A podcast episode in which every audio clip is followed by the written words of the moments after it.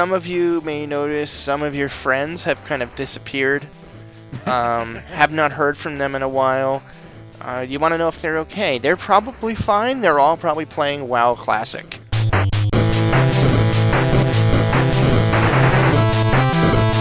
Yeah, so basically, I, th- I want to say May was the last one. So basically, missing a June one, a July one, an August one, and now, you know, basically September. Yeah, you might be waiting a while.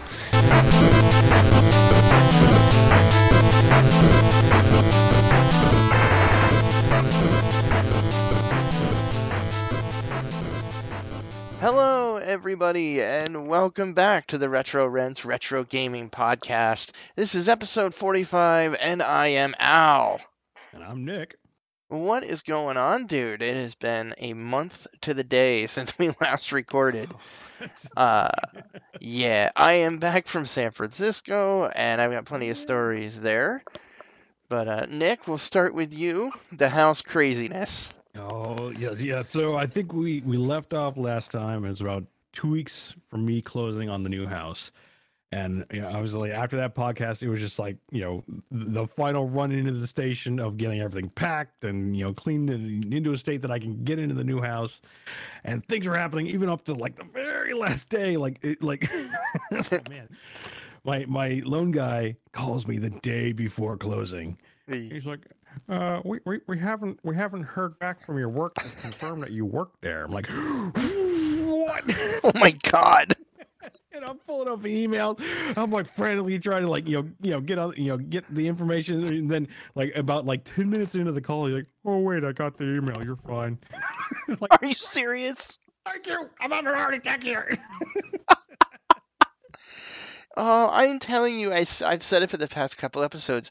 There is easily, it's easily probably the most stressful event you'll ever have in your life. Oh. Is oh, absolutely, absolutely. And this is the second time I've done it. well, and it's dub like a double-edged sword for you because you're buying and selling at the same time. Like, Well, well, I, I, I, I'm offset a little bit. So I, I, you know, I, I purposefully, you know, budgeted myself that it's like I didn't want to make it hinge on the selling. right? Sure, it's, it's the fact that yeah, it's like yeah, I have to get rid of my old place and you know get the new place. But I, I, I specifically like I didn't want to have to deal with that extra level of stress because I don't know how those people do it. Uh, because like there, there are instances where like people are you know moving houses and they have to sell the old one in order to get the new one. It's like I don't know how you do that. That it, like that would, that would have been a bridge too far for me. It's like crap. Yeah, I, I couldn't do it. I don't know how the hell my dad did. I'll tell you that much. Yeah. Uh, but yeah, when they got the house they're in now, I mean the one you've been to, it was literally we figured we'd have a little bit with the old old house up on the market, and I think we had it up for about two days, and the house sold, and we're like, well, shit, we need a house to move into. Time to go. like we had a buyer and i just remember it was just this big scramble you know looking at houses it was like a full-time job over a summer just going all these Oh, different jeez. houses and uh, we finally found one but yeah i mean I, I- it wasn't even me doing the deal that was all my dad and i was like man i i i just bought a house you know back in 07 and i was like i don't ever want to fucking do that again like i don't care if, like if i'm super rich fine i'll just be like yo here you handle it i don't want to deal with it because it just- just sucks do. Yeah. it sucks. Yeah, like I mean, it, it- I think it's I don't know. There's a, there, there's always a list somewhere or something, but yeah, it's like you know, basically moving slash buying a house is is one of like the I think the top five stressful things. It's that nuts Can, uh, that, that can happen. because of exactly what you said. Like Oh, yeah. that that scenario, shit like that happens throughout the entire process. Oh, So yeah, it's just like you know, and- the, the thing is like it, it was it'd been an amazing process. Our realtor was she was awesome. You know, she you know answered all my questions because a lot of it's like you know it's been ten years since Sure. bought my old place, so it's like I'm not gonna like remember every little detail. And obviously there's there's always like these you know I say legal matters, but you know like the, Yeah. the, the nitty gritty stuff of like they know you know that's well, it's paperwork. yeah. And, you know, so she was great through it. And, like, you know, and, you know, albeit to my bank guy, like, my bank guy was actually pretty cool through the whole process, too. Like, very, That's very cool. But it, it, it's, yeah, it's just like all these little things along the way. Like, at any point, you know, the, the train could come off the rails and there, there was, there's like nothing you can necessarily do to stop it. Now, you know, I knew from my perspective, like everything was in order. There, there was nothing out of line. Like, know, Right. It's not like I wasn't employed or anything like that. But it's, it's, it's those, yeah. It's like they have to verify and they have to do all these checks along It's the way. It's crazy, man. And it's like, and it's like, yeah, if something goes, you know, horribly wrong, then it's like, you know, it's like, what now?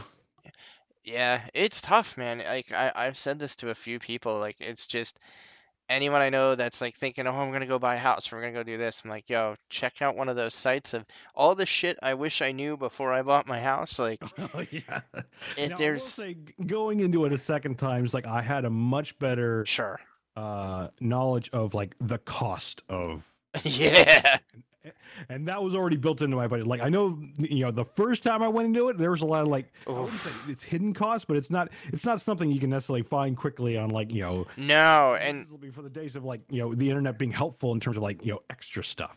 yeah, uh, because I think it, it just started to get to the point where like you know vlogs and you know what like now you can look up videos and all sorts of you know good helpful information about this, but back then it's like yeah, and it's like things from you know the you know obviously like the inspection. There's all these crazy tax stuff and it's Oh, it's like crazy, man. of titles. easily like bring along an extra ten thousand dollars. Exactly, yeah, and, and you know, fortunately, the second time around, it's like I I had that very securely. It's like okay, you know, I know that you know, ten thousand at least will be set aside for Yeah, we weren't just throwing a number at the doing there. Yeah, exactly. You can tell he and I have done this before.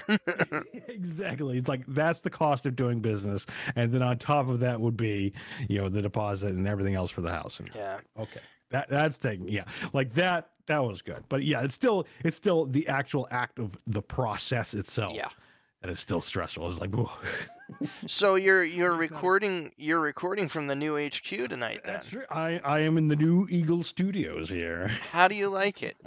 Oh, I, I love it. Like, I mean, that's what I kind of went into this house, or you know, when when I was looking for houses originally, it's like, okay, I I I want a specific space for not only my office but kind of like the studio. Whereas, Sure. like my old place, uh, you know, the room was around like a ten by 10 Mhm. which which is perfectly suitable for like an office and a desk. But it was just like, it, you know, it felt crowded with like everything else that I had in there because I had like you know my streaming stuff, I had like the green screen, whatnot and there's you know, almost like no room to maneuver with uh, with you know kind of everything I had in there. But now, I kinda have a Now. 10 by, now it's a, a ten by yeah I think 19, 20 uh, room. That's pretty Uh, sweet. So so it's got a nice you know nice space to it. I can you know like set up you know the other thing is like you know the other place I really didn't have much room to set up stuff, but now it's like you know I'm planning eventually getting some shelves and like Cool. my Lego models things like that. Oh hell yeah, you got some nice yeah. ones, man. So, and it was also like you know how many rooms in the house too, because some of the places you know it's you know talking to my realtor and like it's like I'm looking for like this kind of size and and whatnot, and some of the places I saw were three bedroom houses, Mhm. and there's one very similar to mine where it was you know very similar layout, but instead of like this you know one long room that you know, that I'm in now. It was basically a wall in the middle, making three rooms, and I didn't want to do that again because my old place had three rooms, and that third room I did not use. You know, it just made storage. Like it, it just sat there and Yeah. I didn't use it. And it's like I, you know, as as as good as storage is, like I don't want that in You- like a nice office yeah. space because now I can like display stuff and I have some room and it's like ah, so nice. That's pretty sweet, man. Yeah, that's awesome. plan anything or we'll go on to my well yeah, we'll, we'll talk about what you've been playing and then we'll go on to well no, let's let's You- keep You want to say yeah? Say like let, let's Yeah. hear, let's hear about yours. Oh my god, okay. So let's see. One month ago today, it was the weekend before my flight out to San Francisco. It was the night before. That's right. It was the night before. That's right. Yeah, it was, wasn't it? So that was the first time I had been on a plane in about 10 years or so. Um, you haven't flown in that long. no, no. Um, the jobs that I had really didn't demand it. And, um, I don't know, like I didn't, we didn't really have, I mean, my, my jobs up to that point really weren't that great from a pay standpoint. Um, just because I kind of had a career change from software developer to basically trying to find what I wanted to do in technology and in IT until I found project management, you know, to be my Mhm. real my real passion. But I kind of had to like, you know, wor- uh, work my way back up. So anyway, um, that and then any job I had, I just had no like no reason to go anywhere. There was no conferences or, or they I should say they never covered for you to go to conferences. So Sure, right, yeah, right. you know. So anyway, fast forward to uh, a month ago, um, flying out of ABE. Uh, that was the first time I'd been on an airplane with two seats on each side. Um, that was an insane experience. I actually really enjoyed it. Little puddle jumper. I'd never been on a puddle jumper, and I have the same for like, I I- don't know. Like I was like, oh man, this ain't so bad. Like I re- I remember flying. Now I like this, and um, it was pretty great. We got to Detroit pretty quickly. I'd say within like less than two hours, and um, too bad. No, no, especially considering there was literally nothing to do on the flight.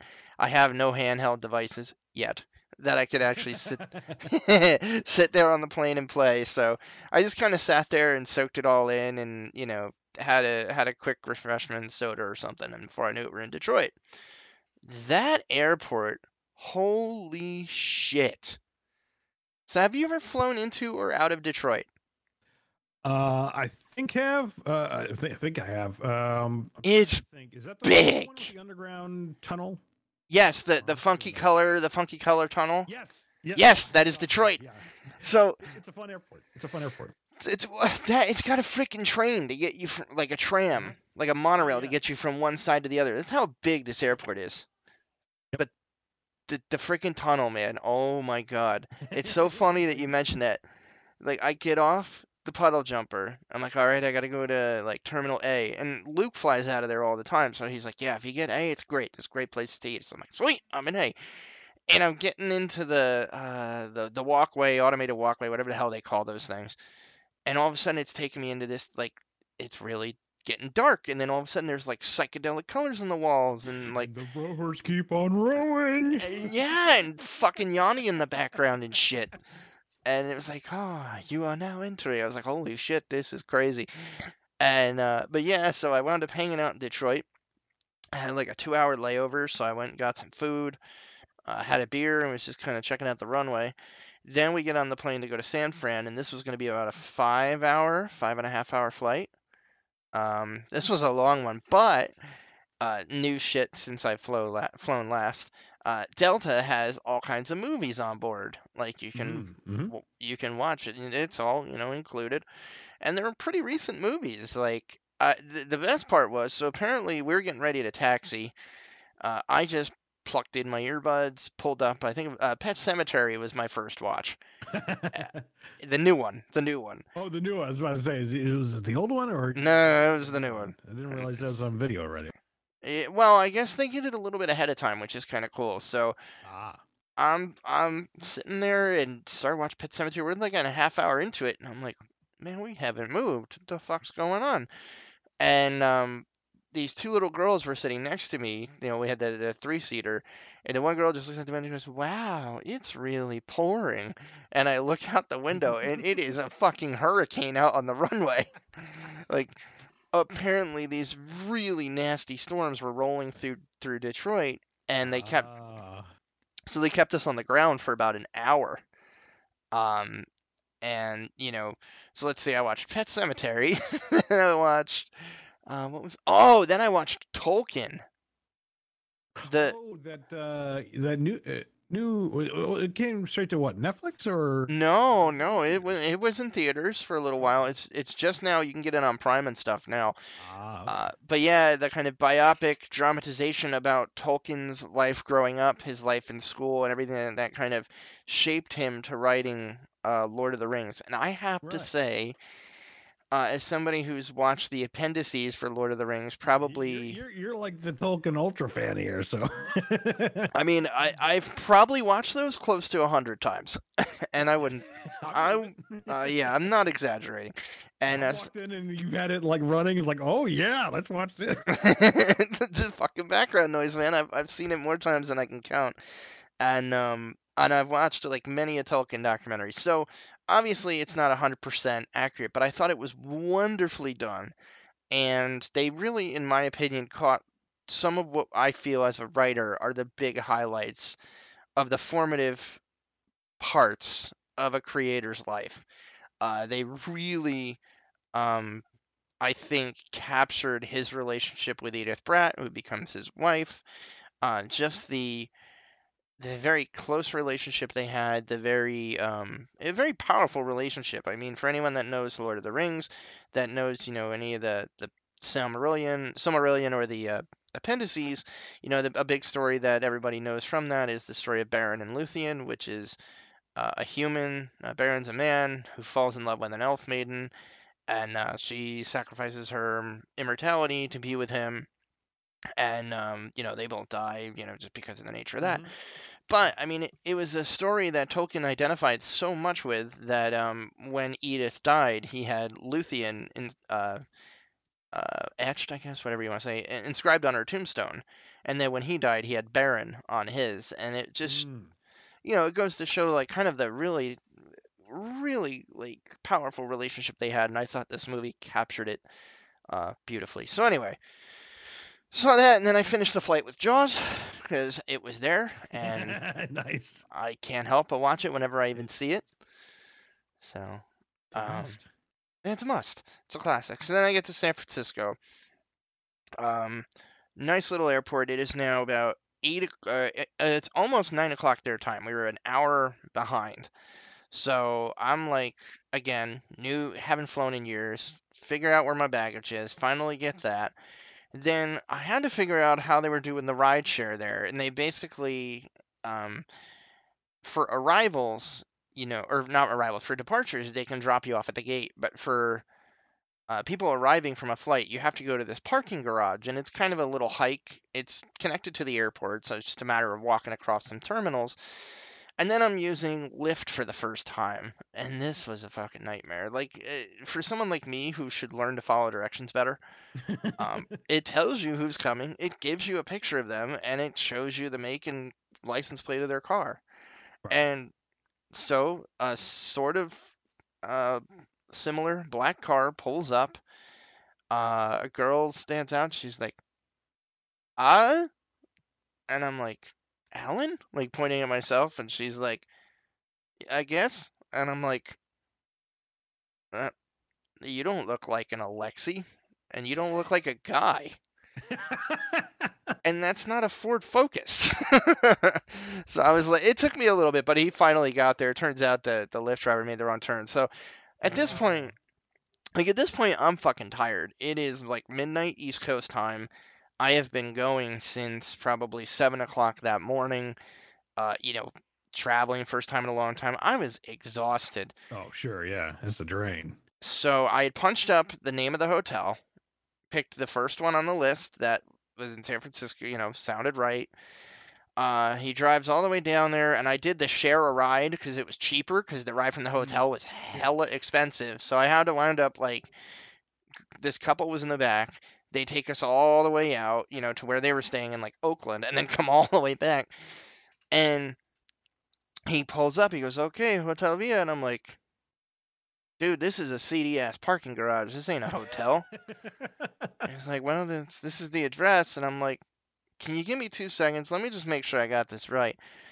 And I'm like, well, shit, there's two entries. And I said, and this one's wrong. So it wound up going like two miles out of the way. So I was like, well, shit, man, what do I do? And he goes, I, I was like, look, I'll pay you for another ride. I don't care. Like, I just need to get to my hotel. I'm exhausted. He goes, he goes, Lyft is kind of weird. Like the way these things work. He goes, you know, I'll tell you what. He's like, punch it up. He goes, and uh, it should have me as the closest driver. He's like, and I'll I'll grab it right away, and that way I'll, I can take you there, and all is good. Right. He goes, but if it doesn't pick me and it picks somebody else, he's like, I gotta let you out, and I'm like, dude, this is the fucking shady ass side of town. Like, I don't want to stand on a corner here. And uh, but luck should have it, you know, I punched it up, request the ride. It popped up right on his thing on the dashboard. It was actually kind of cool to see how that worked from the Lyft side of things, you know. And uh, yeah, then he takes me there. I get to what would be my home for the the entire week, and uh, uh, it was great. And got settled in, did my first day at at uh, GitHub, and it is. I I- I'm like speechless at how amazing this job is. Like, it, a you know being able to focus on what I really love to do, which is project management, and being able to have that be the primary focus of my job without like supporting systems and sales staff and Mhm. basically being the do everything guy Right. Um, it's really refreshing. It's a lot of fun, and I work with some of the Uh, everybody. I mean, every single person I have talked to there are some of the nicest and smartest, most brilliant people I think I've ever worked with. Like I've just I I had said to a coworker the other day, I'm like, you know, I've I've almost been here a month already, and like I'm still like sitting here going, I can't believe I work here. Like I can't believe that what I'm doing is my job. Like I enjoy every minute of it. And she's like, I've been here a year and a half. That doesn't go away. I was like, yes. so, yeah, it's it's been great. Uh, it's been a good couple weeks of just trying to come up to speed uh, with what they're doing, and it's a very different culture. Uh, it's an awesome culture, but I mean, coming from the environment I came from, which was very tight necked, you know, tight shirt, Mhm. formal uh, no bad words to sitting in orientation and the IT guy comes in he goes all right let me tell you the fucking shit you're not going to do. And I'm like I'm home. These are my people. And uh, yeah it's it's just been fantastic. And um, yeah like I, I am like yeah I, I work tomorrow. I don't commute so it's a fully remote job. I'm excited for work every day. Like I'm excited for tomorrow. Yeah the weekend's over. Okay yeah, I get to I get to go back to work, and it's fun, um, which is great. So yeah, it's it's been a great month.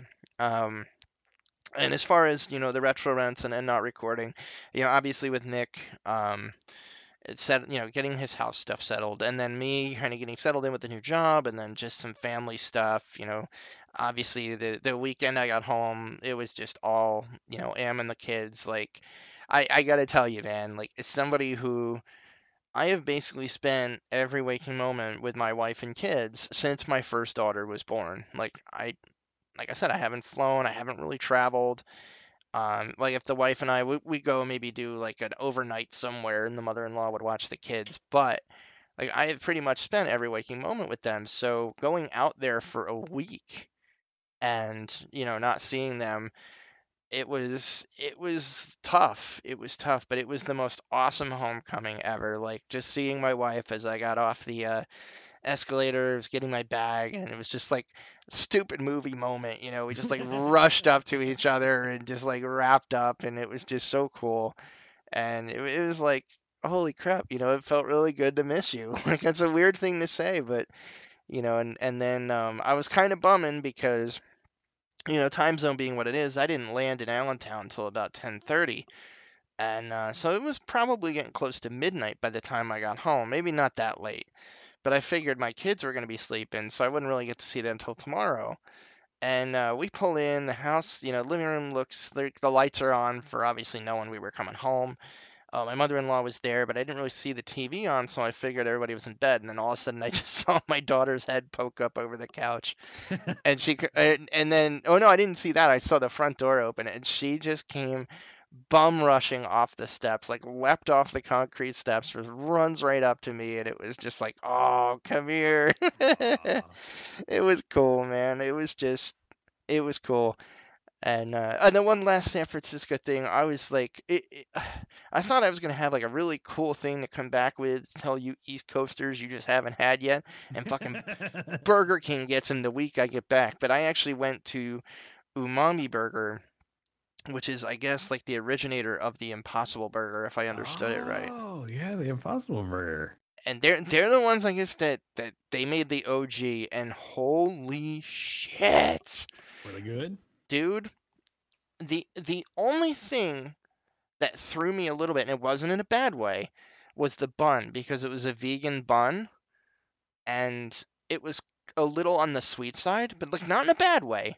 You know, almost like like you taste like a brioche, like how it's a little bit Mm. sweeter. Yeah. But other other than that, man, like I wouldn't have known. It looked like a burger. It had the char, and it tasted fantastic. It was great. Yeah, I'm curious to eventually try one. I don't, I don't know if they've got it out here yet. They do. Uh, every every. Burger Oh, King has it. Oh, Yep. Burger King has. it. Okay, uh, so maybe I may have to try that. I tried it. it's like, and, and, uh, yeah, like well, I keep seeing like all these videos, not just like the, the Burger King version, but just like the Impossible Burger in Oh, it's so good. And every time I, I watch it, like people are like, "Yeah, this tastes like a, a real burger. It's it's weird, dude, because like you know it's not, but everything that you're tasting, you're like, yeah, that tastes like meat to me. right. like even texturally, like that's what threw me. Like, cause normally, like with a veggie burger, it's the texture that gives it away for me. Yeah, it's like it's like you know, it's like the look and the texture, like instantly, and it's just like, well, this is this is this is you know, for us meat eaters, it's like this this isn't it. This... right, you could tell. Um, Burger King was pretty good. Uh, obviously, not as amazing as the umami burger, but it's one of those. You know what? If you haven't tried one of these things and you want to give it a shot, Burger King's pretty good. Okay. So, yeah, I mean, we don't really have many other options uh, to try it out here. But yeah, Yeah, I, I enjoyed like, it. Find like a burger gourmet joint somewhere. Yeah. So it was uh it was a great trip. It was a great orientation. I was blown away by the HQ. I mean, there's a coffee cafe, you know, on the first floor. Everything's included. Everything's free. And it's like coffee from some local whatever and it's like freaking diesel fuel. So I was just zipping around all week. And then there's a bar in the office on the first floor, like an actual big bar that you can go sit at. Like during like from like 12 to 9 uh, during the week you could just walk up grab a drink if you want and uh, on fridays they have a bartender come in just neat shit man like this company like it's incredible to me how great they treat their employees like uh, uh I coming from the worlds I have, like I wouldn't mm-hmm. say any companies necessarily treated me not great. I mean, I could say my last job could have done a lot better, but I, I don't want, you know, it was, indifferent, maybe. yeah, it was, it was indifferent. Whereas this mm-hmm. place is like very, he, they're they're cultivating talent. You know, they want their Mhm. talent to be happy and cared for and feel like you're a part of something big. And it really comes through, man. It's like, wow, like this is a real mind blower to me. but um but yeah so i mean that's that's pretty much been my life i've just been getting accustomed to working you know in this different culture and and loving every second of it just you know it's kind of um ju- just just a lot to get used to in the sense of yeah this is my focus now i get to do you know what i love to do and and i'm slowly slowly not slowly i've, I've actually pretty quickly been getting my hands dirty which is great you know already being useful to my team and uh, which That's is awesome. yeah, which is really awesome. Like I'm I'm going after more stuff so I can kind of help, you know, help become useful quicker and and Mhm. uh, you know, help out my boss and just build building a working relationship with him. Really cool dude and it's just awesome. Like I I really I, I'm really, really lucky and just really happy to be a part of where I'm at. So, uh, yeah, that's been life. And uh, in that time, I got a PS4. so, we'll talk about that in a minute. Nick, what have you been playing? So, uh, you know, so a- af- after the move, like basically that that two weeks, I wasn't playing anything. Like it was like, you know, I I think I packed up the studio. I think shortly after that, that uh, I think it was that same weekend. It was just like, you know what, I just need to get it all packed. sure. Can't be distracted. Uh, but afterwards, uh, I've I've been catching up on some stuff. So, uh, Metro Exodus launched its uh, newest DLC. Oh, yeah. uh, Two Colonels. Uh, so if you have Metro Exodus and the season pass, uh, you'll you'll get it for free. Uh, well, it's part of the season pass. Uh, if not, I think it's like seven bucks. Uh, it only took me about two three hours. It's not very long. That's uh, not bad for seven bucks, I guess. Yeah, yeah, for seven bucks, like yeah, it's like I'd say you know when I was when I was playing through, it's like when it ended, it's like yeah, this is I'd say somewhere between five and ten. I looked it up, seven's like yeah, that that makes sense. Uh, it's very story rich. So like the, Hmm. the previous part of Metro Exodus was you know I think like the first two chapters have a good amount of story, and then it gets very very linear by the very end Yeah. And uh, this DLC actually fills in a lot of what happens at the end of Exodus. I won't, I won't, I won't spoil it for people who haven't played it yet. Yeah, I haven't played it yet. Um, Good game. uh, I'd say, I'd say it's worth it. Like it was, it was actually a really fun story uh, to kind of like you know, you know, play and and the way they they did the storytelling, I thought was really clever. Um, and again, I like the Metro uh, series as a whole. It's, it's you know, you know, just a fun Yeah. uh, kind of a post-apocalyptic in a, in a different way. It's not you know it's not you don't get well I, I guess there are mutants, but it's I, it's not along the lines of like Fallout type of thing. It's it's Gotcha, kind of- gotcha. kind of different. You know if you've never played Metro in the first place. Um, so Hmm. went through that. That was pretty fun. I've been uh, jumping back into No Man's Sky. They were Oh, uh, I think officially 2.0 and holy crap is is it like actually a whole lot more improved uh, oh yeah, that took up like two weeks of my month. Yeah and yeah it's just like uh this is really probably how it should have launched and like I, I know they've been slowly adding stuff and i was curious like what was the last time i played it it was over two years ago Oh, they've added. I wouldn't even say slowly. They have added a shit ton in that two-year time frame. oh yeah absolutely Uh, when i left uh, i think they had just put in base building but it was really rudimentary but now they have all like a whole ton of stuff you can have like fleet carriers now i guess Yep. Uh, there's there's a whole bunch bunch of ways to actually make money, and Underwater uh, building. fleshed out. What was it? Underwater building. Oh, yeah, that's true. Yeah, yeah, the underwater. I haven't gotten to that part yet, but I have seen like some of the like videos on like, like I was, I was like, what else can we do? It's like, oh, we can build underwater. Oh man. Um. So yeah. So uh, kind of like catching up on that a little bit. Like it's it's still a very chill game. Like it, it never lost it's wonderful. like chill factor. It's just you know casual play to it. Uh, but now it's like there's a whole bunch more to do, and I feel like there's more of a a story to you know like when it launched, it was always the mission was get to the center of the universe. It resets, and then you just you just keep doing it again. Like there was no real like you know like why are you going there you know type Yep. of thing. Now they they've got I think they've or it feels like they filled in more of the blanks, and you know like they're you know there's this voice calling to you, and they're like, Yep, "You must definitely. the next system, and you know part of it's a little bit of a uh, you know, a tutorial. You know, I, I like I completely restarted. I haven't. I still have my old gameplay, so I if I think I had like a, a lot of credits on that one. But I wanted to like, okay, let me just start fresh, see what this looks like to a new player. And it's like, okay, there's there's a whole lot more substance here now, and I'd say, you know, so far it's like, yeah, I'd say it's worth it to actually actually pick it up for, especially if you're in like kind of like the space survival, uh, you know, type games. Like, I'd say it's actually worth it now. Yeah, it's it is a fantastic game. Uh, with everything that they've added to it, um, there's just so much to do, and the best part is everything they've added has been free. Like, That's true. Yeah, like none of it's not like oh you got you got to pay for the 2.0. It's like no, Yeah, it's like if no. you own the game, you can you can play it right now. it's it is if you bought it and didn't return it and you were just disappointed with it and quit it within two weeks like my friend luke was one of those guys like he bought it at launch and he gave it a scathing well deserved scathing review um, and didn't touch it and he jumped back Mhm. into it um, over a couple times over the past like year and a half and he was the one that got me into it about i don't know six to eight months ago just saying you've really got to give this a look. Like it's a pretty great game now.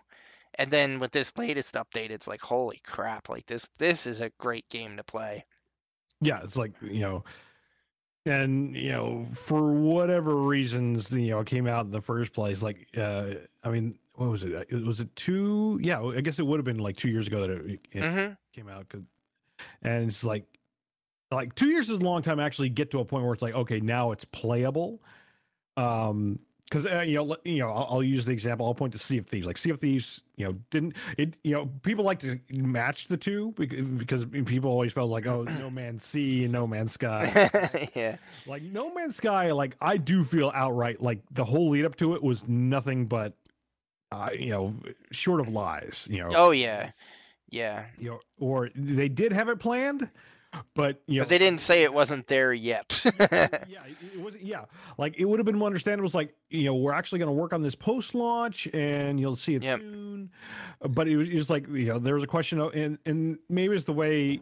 Uh, uh, it was the way the media hyped it too. It was both ways, man. It was the developer and the media. Absolutely, it went both ways. But there, there were, t- uh, you know, like uh, Sean. I can't remember his last name, but the the lead Yeah, Murray, Sean Murray. Yeah, Sean Murray. Yes, thank you. Um, now, granted, he, like he's very like stage, you know, uh, shy. At least you know that was my Sure. impression from like E3 to even like the talk shows that he went on. But it was always the way he answered things whenever whenever questions came up. It was very coy, Uh, and I, I don't ever, I never ever felt that he was intentionally lying. um, uh, But it was maybe his only way of dealing with like he, he wanted this functionality in. Sure. It's not going to be at launch, but he can't say it's not going to be at launch to like damper the launch. You know, Yeah, I mean, I, I think I think that's part of it, and I just you know, it's one of those things where if you're gonna do what he did, then do what he he and that company did after. Like he Yes. he knew it wasn't what people had expected, and Hello Games have spent the last two years, in my opinion, making right. I wouldn't just say it's playable now. I'd say it's an awesome game.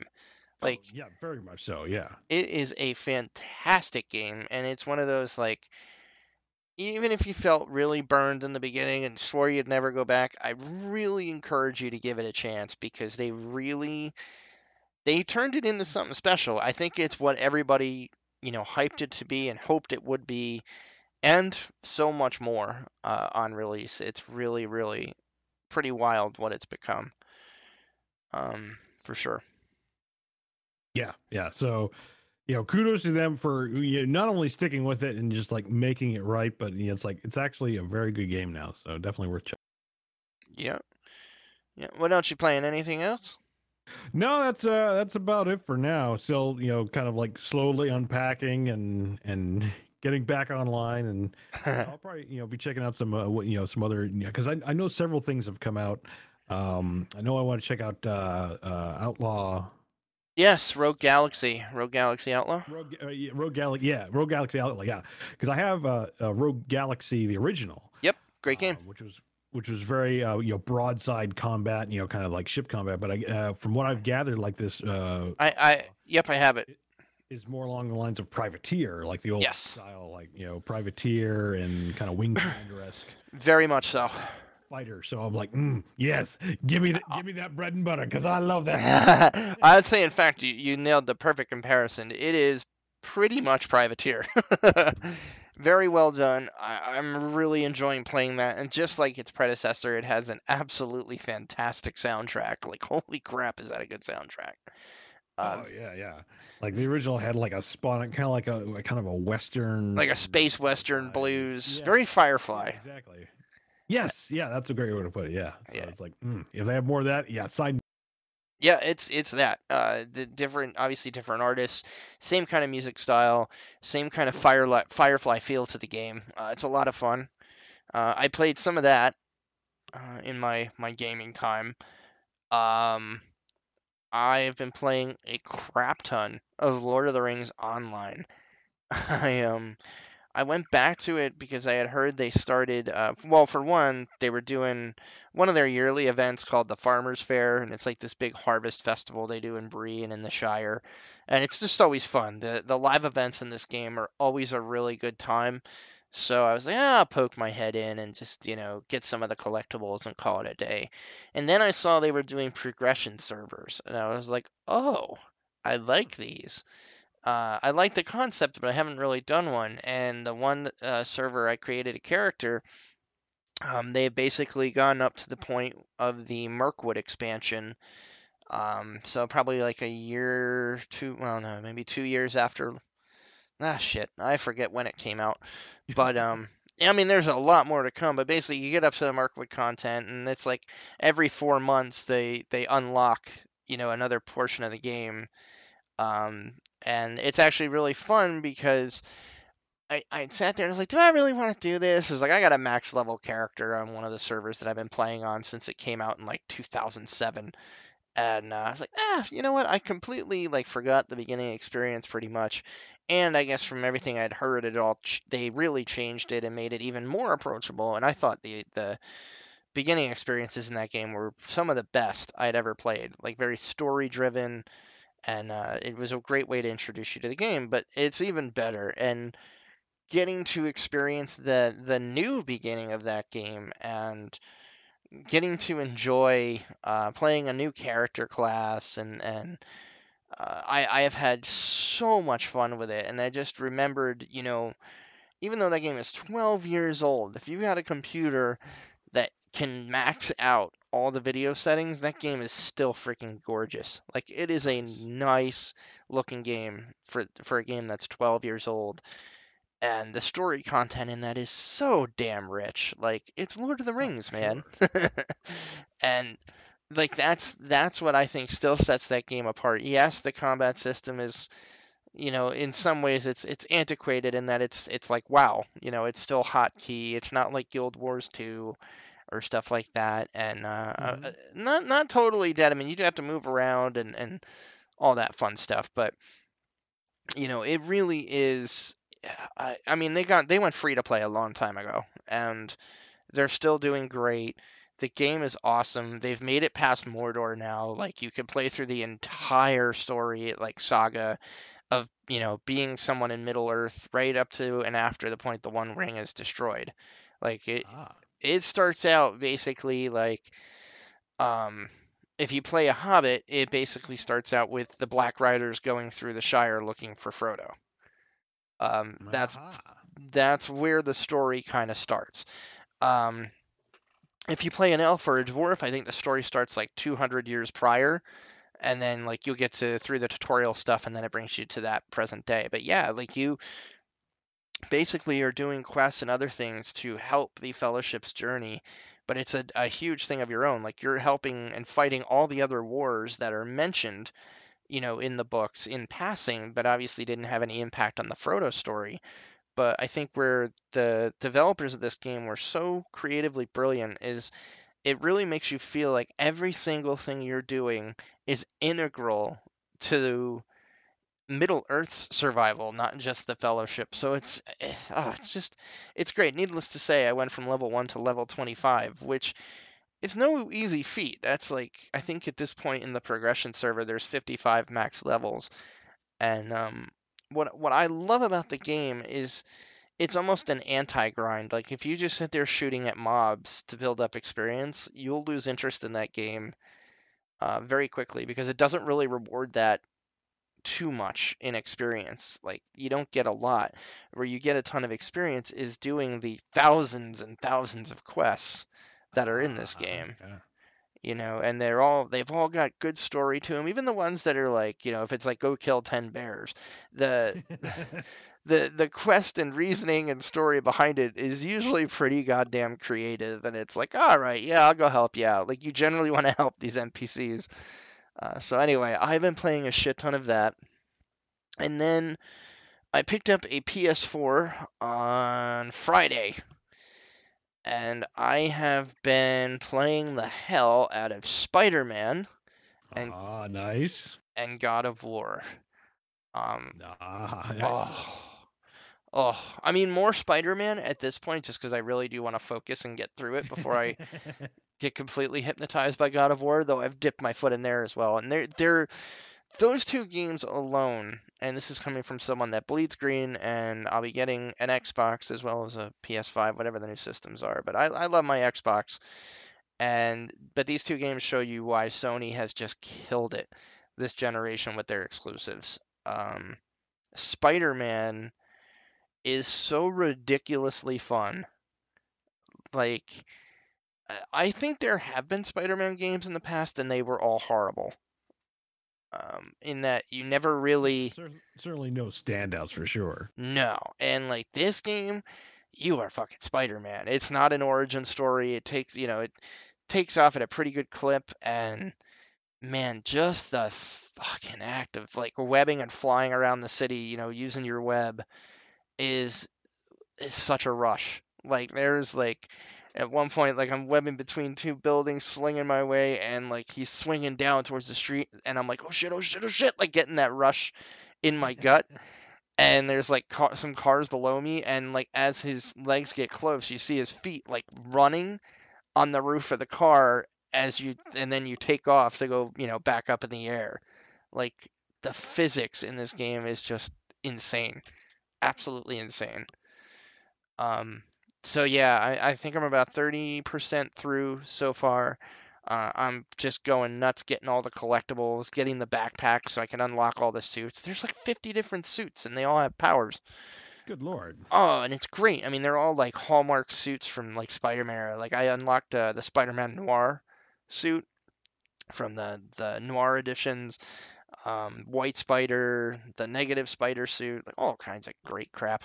It's just a ton of fun. I highly, highly recommend it. Granted, I'm sure everybody with a PS4 has already played it at this point in time, but it's very, very good.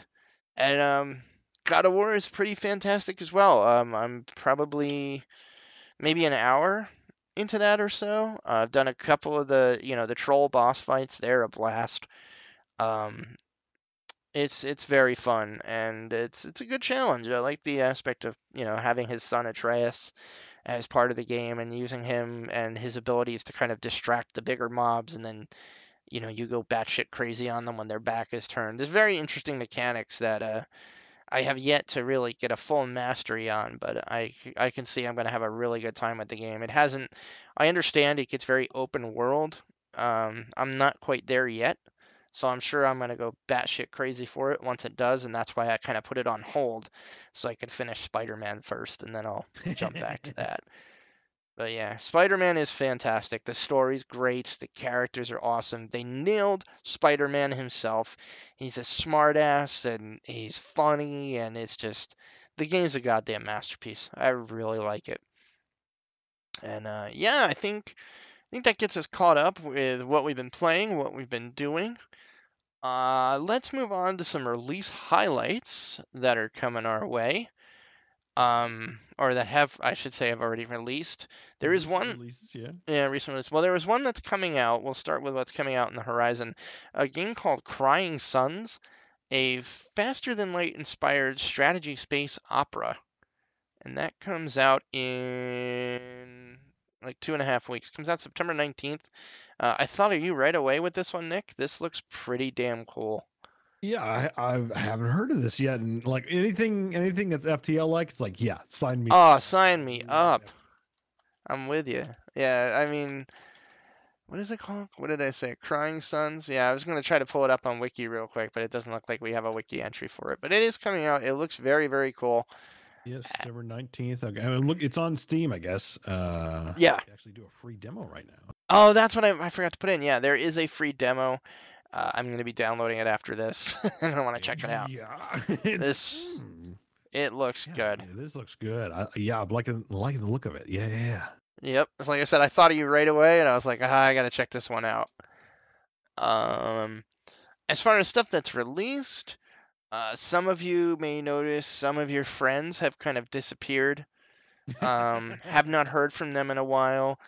Uh, you want to know if they're okay? They're probably fine. They're all probably playing WoW Classic. uh, yeah. Yep.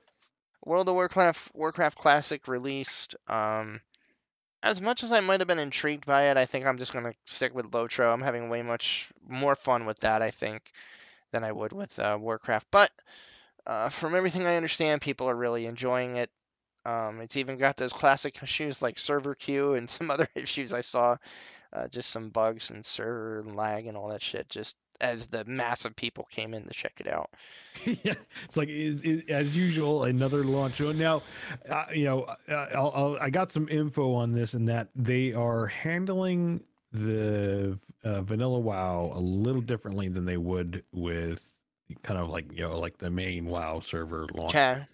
uh, because uh, with this one, like they actually purposely, and they, I guess they stated up front, like purposely stated that they're not going to have like a ton of servers, you know, or kick or you know spin up more servers. No, That's it's usually, that's usually a thing you'll see with like new launch of uh, of a game. Granted, Sure. This is, a, this is a weird, you know, kind of return to the original.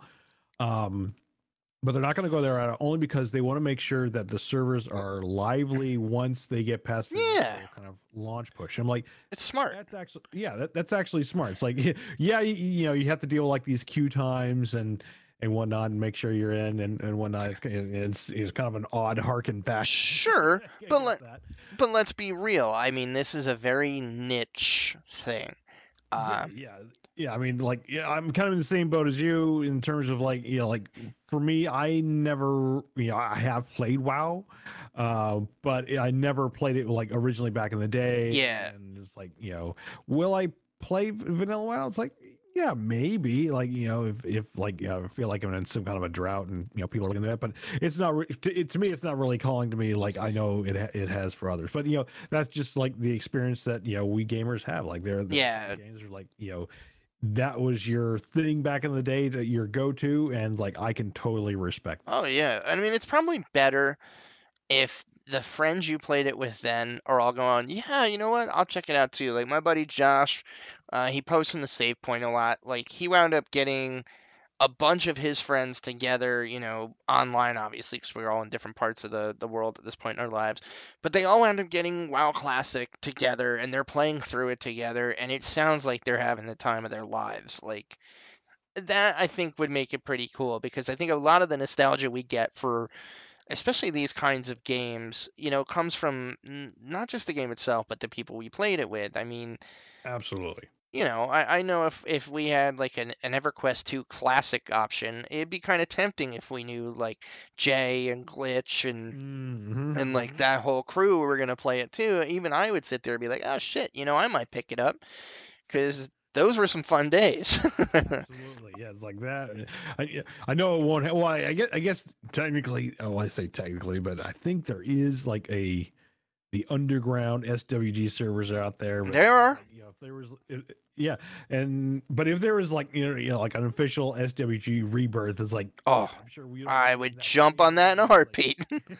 it, will never happen in a million years now, but it's like yeah, oh. but it, same kind of concept. Like it, very much so. Like the the enjoyment of especially MMOs is always the company that, that you keep during those games, and that's sure. that's what will bring you back. Absolutely. Although with the mechanics in that game, if somebody came out with something called Galaxy Wars in the Stars, and it just happened to have identical mechanics. Like, mm, I, be close, but not copyright infringing. ah, Shookies. I like these guys. They're hairy, and they talk in groans. I'm gonna be a Shookie. I don't know. It's the first word that came to mind. I hope I didn't say some awful slur in some language. Sorry, guys. But um, how dare you, sir? Oh my God, it's like, uh, yeah, that that's one I'd I'd go back to in a heartbeat. I, I still don't think I found a game that had that kind of open, especially the original version of that. Man, I wish. It, I know I'm preaching to the choir, but if they just not fucked with that and just fixed the bugs and let you have that wide open branching you know, put your skill points where you want and do what you want. Like, oh, oh yeah, like it is never been. Uh, I've never seen anything like that ever no. again. Like it was the combination of like you literally could choose any method of of uh like whatever uh, skill line you wanted. Uh, yes, yeah, yeah, skill and and setup of your character any way you want. I mean, the fact that you could have a, a I say a completely passive character. There were people who would never leave the cities and yeah, and just did entertainers or dancers. Yeah, entertainers, dancers, and that's what they enjoy doing. Is like, I don't think there's been an like nah. yeah. Granted, you, you still have those types of players in MMOs where it's like no, but there wasn't a framework to actually reward that. Exactly, like yeah, like there was in Star Wars, and they'll do the role play and whatnot. But yeah, exactly that. Like there wasn't a framework to to say like like literally gain XP by dancing in a cantina.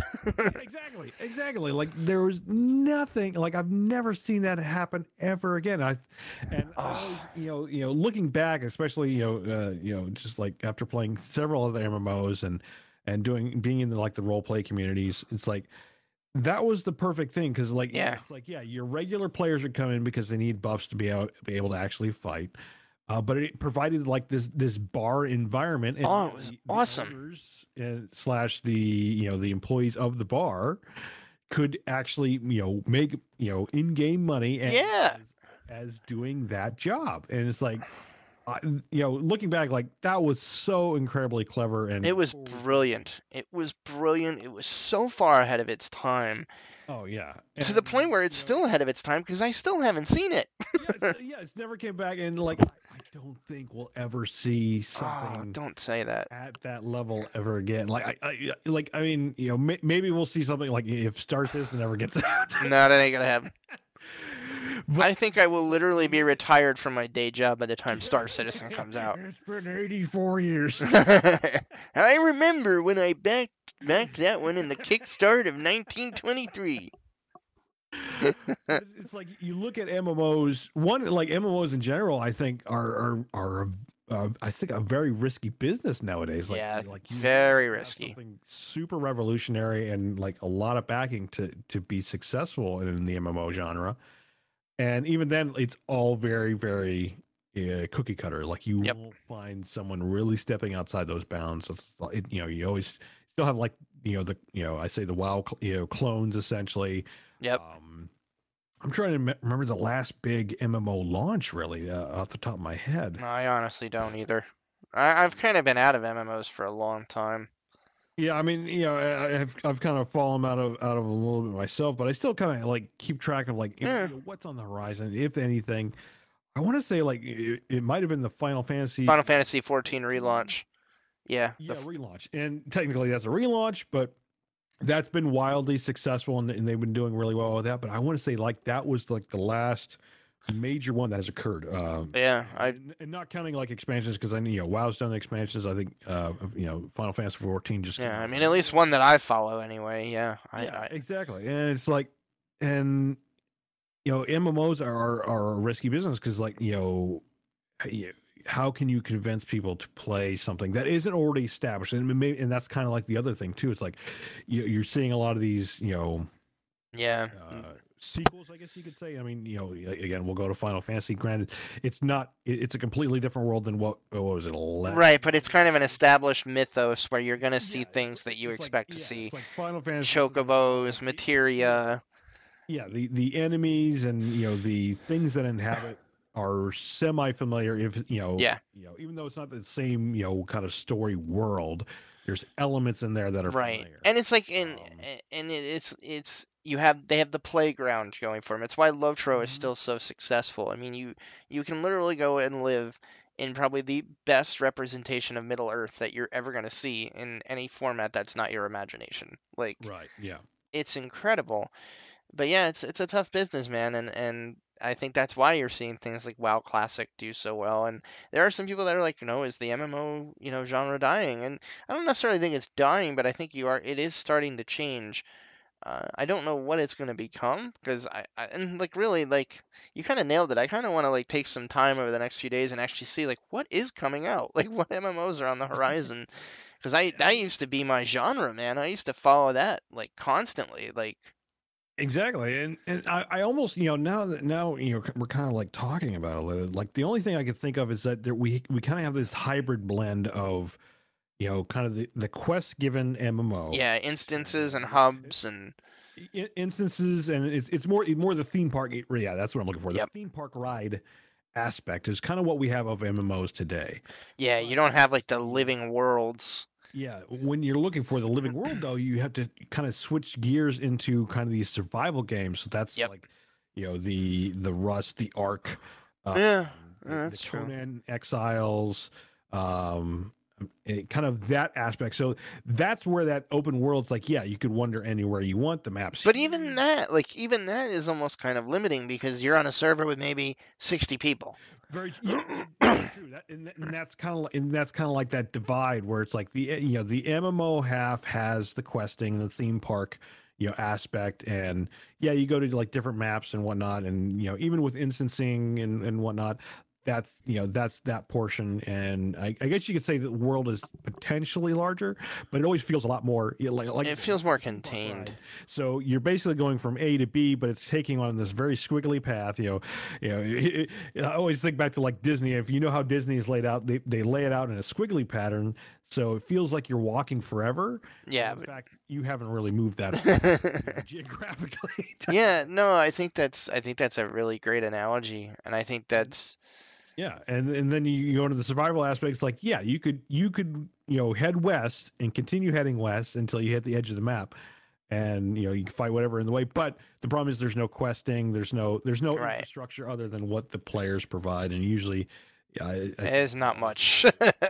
Yeah, there's not much like at best you have you have like PvP servers. You're really reliant on a, a community, and I think that's where Yes, very much so. I think that's where it is so hard to launch a successful MMO right now. And if you really look at the ones that have have gone on to stay, like they usually had some kind of recognizable intellectual property. Like Ultima Online uh, was a big one that's somehow still around. Um, and you know you had EverQuest, which was its own thing, but it has been so you know around so long. It's it's its own you know thing now to where it's recognizable.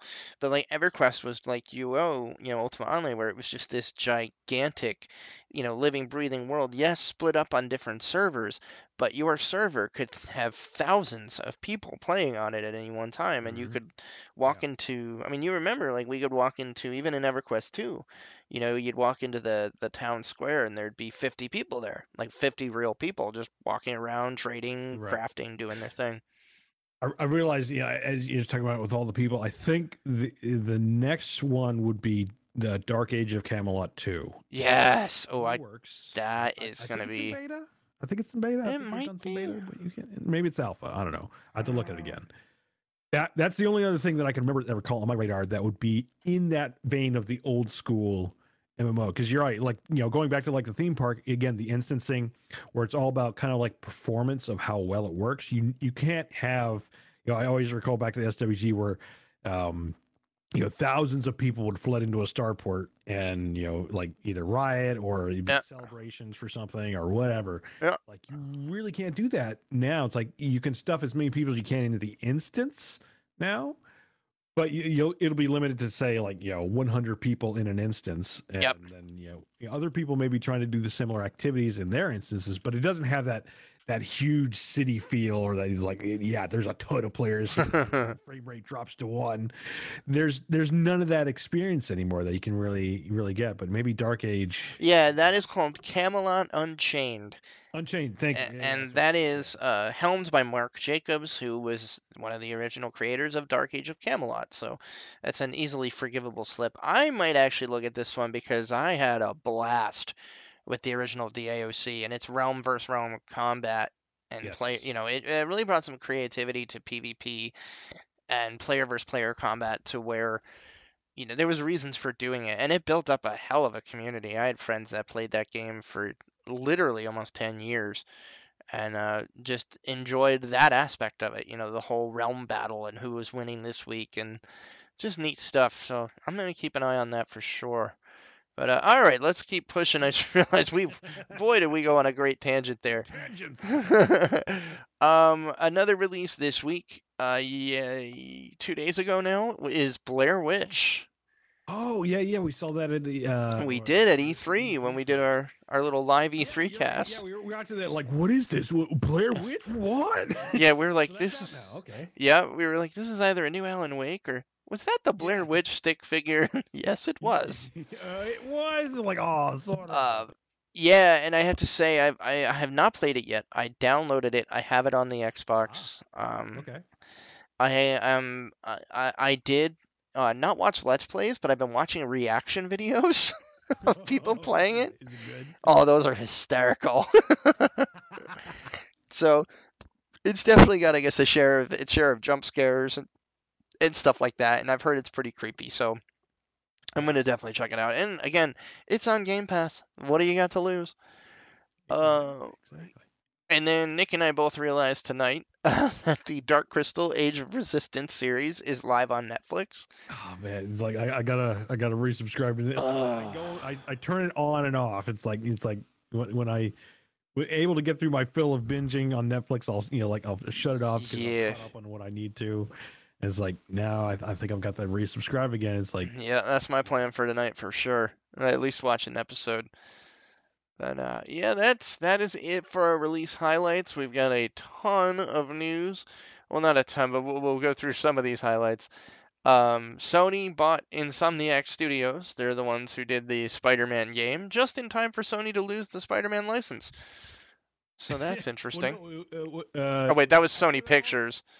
It was it was Dis- Disney. Uh, Disney dr- lost the. Uh, No, uh, yeah. Disney owns the license. Talking about- no, no, Sony. uh, not for Spider Man anymore.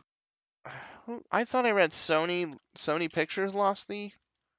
No, no, no. Like Sony and Disney split, so the Oh. MCU Spider Man is done. Like so, we, we've had um, Tom Holland, wh- which I thought w- I thought he did a great. I still haven't seen those. I really need to watch them. Oh man, yeah, like worth like.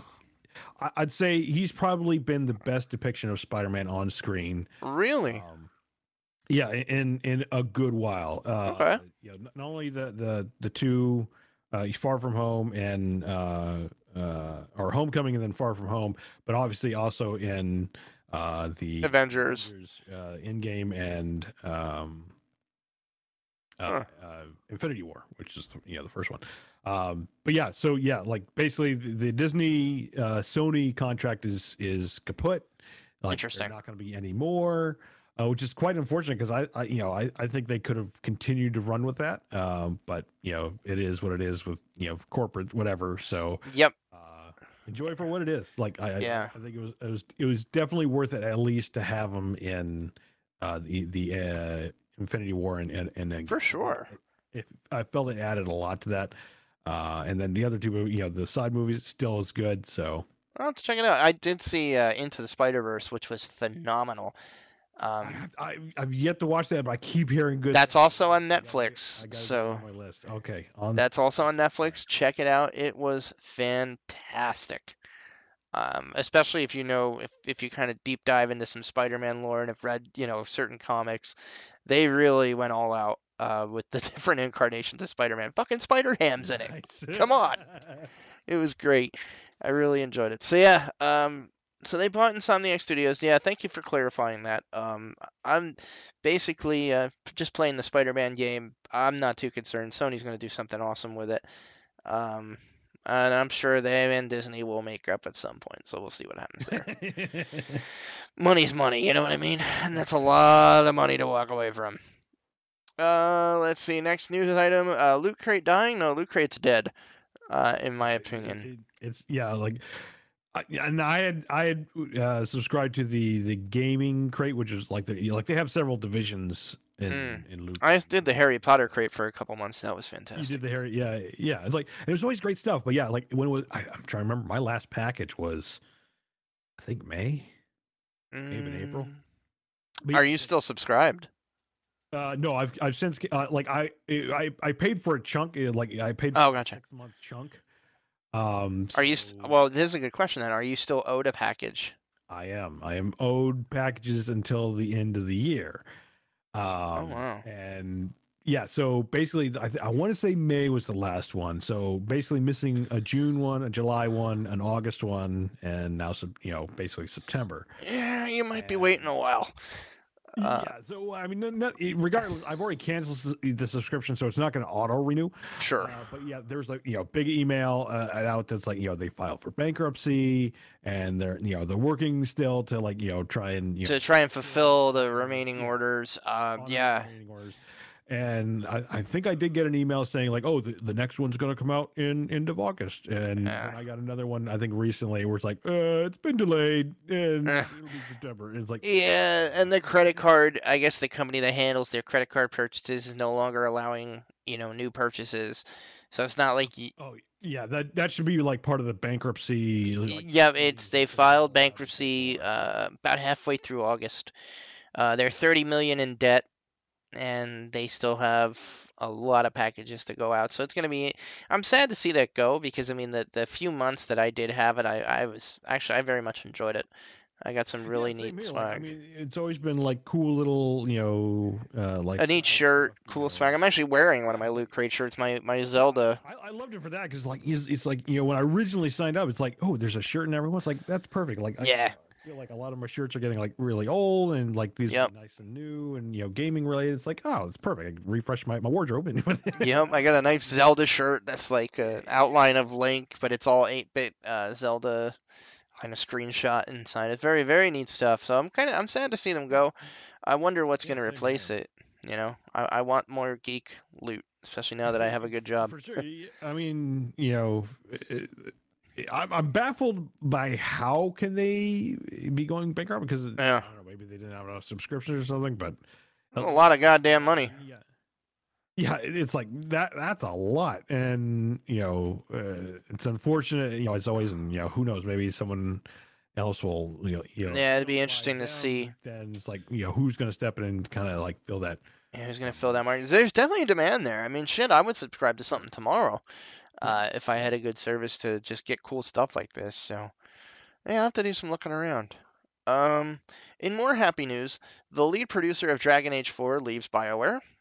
Um, BioWare is trying to say, "Oh, this happens all the time. You know, we get halfway through, and you need a new." Like, the spin they're putting on this fucking guy leaving is very interesting to me.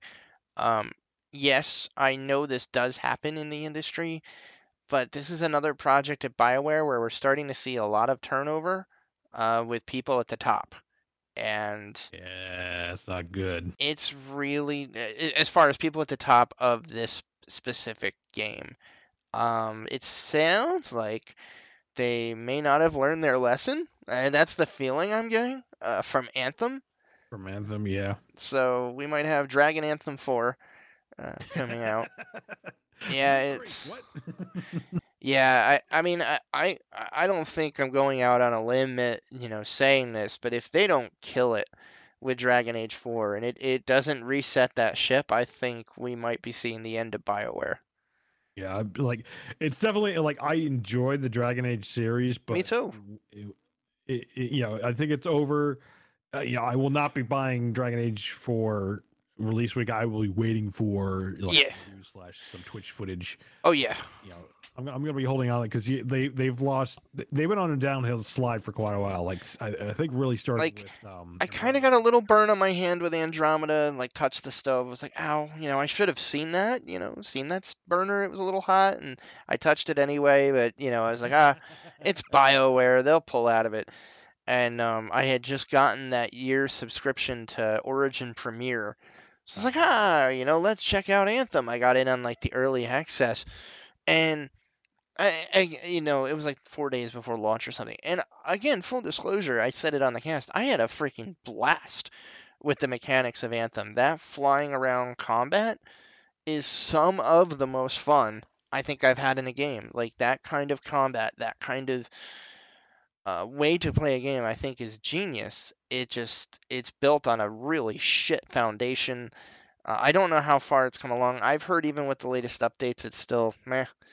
Um, you know, it's it's kind of hurting story wise, and it had just horrendous load times. I mean, I installed it in the solid state, you know, drive on my new PC, and it's still loaded like shit. Jeez. Um, yeah, like the load screens were so bad, and it's like if you had somebody that just happened for whatever reason to load faster than you in your group, and they got a certain amount ahead of you, uh, Anthem had this really stupid banding where it's like, oh, we got to get you caught up with your friends. You know, we're going to uh, teleport you there in 10 seconds, which then resulted in another fucking load screen if you didn't catch up in time. And the load screen was still horrendous. So I, I hate that kind of like, oh. like, it's nice in one sense if you can activate it yourself. Yes, or shut it off. On you. Yeah, like, but it, when it's forced on you like that, like that, that totally blows because, you know, I've been, yeah. this is, you know, kind of well, I, I take that back because I've learned over time, like if such a such a thing exists and I'm kind of leading someone through, I will purposely like slow myself Stop. down. Yeah. Yep. Make sure make sure I don't see that you know kind of perceived rubber band range. Yeah, it's pretty the, rough. The opposite end of it, where it's like you know, like they're they're so gung ho. It's like yeah, we're gonna we're gonna power level you through this, and like and, you, and all you do is like yep. what is going on? Yeah, so it's it's pretty rough. Uh, so uh, yeah, needless to say, I will not be buying Dragon Age 4 at release. I'll be waiting to hear what people say about it. I hope it's fantastic. I I love Bioware, you know, for what they were. Um, like maybe they can pull out of this, but he has like like. Um, but this is it. I think. I think losing a producer like that. That's big. Like that's big. Like the first thing you'll see is like you know the the writer or something. Yep. Is moving on to other things like. Which isn't totally unusual.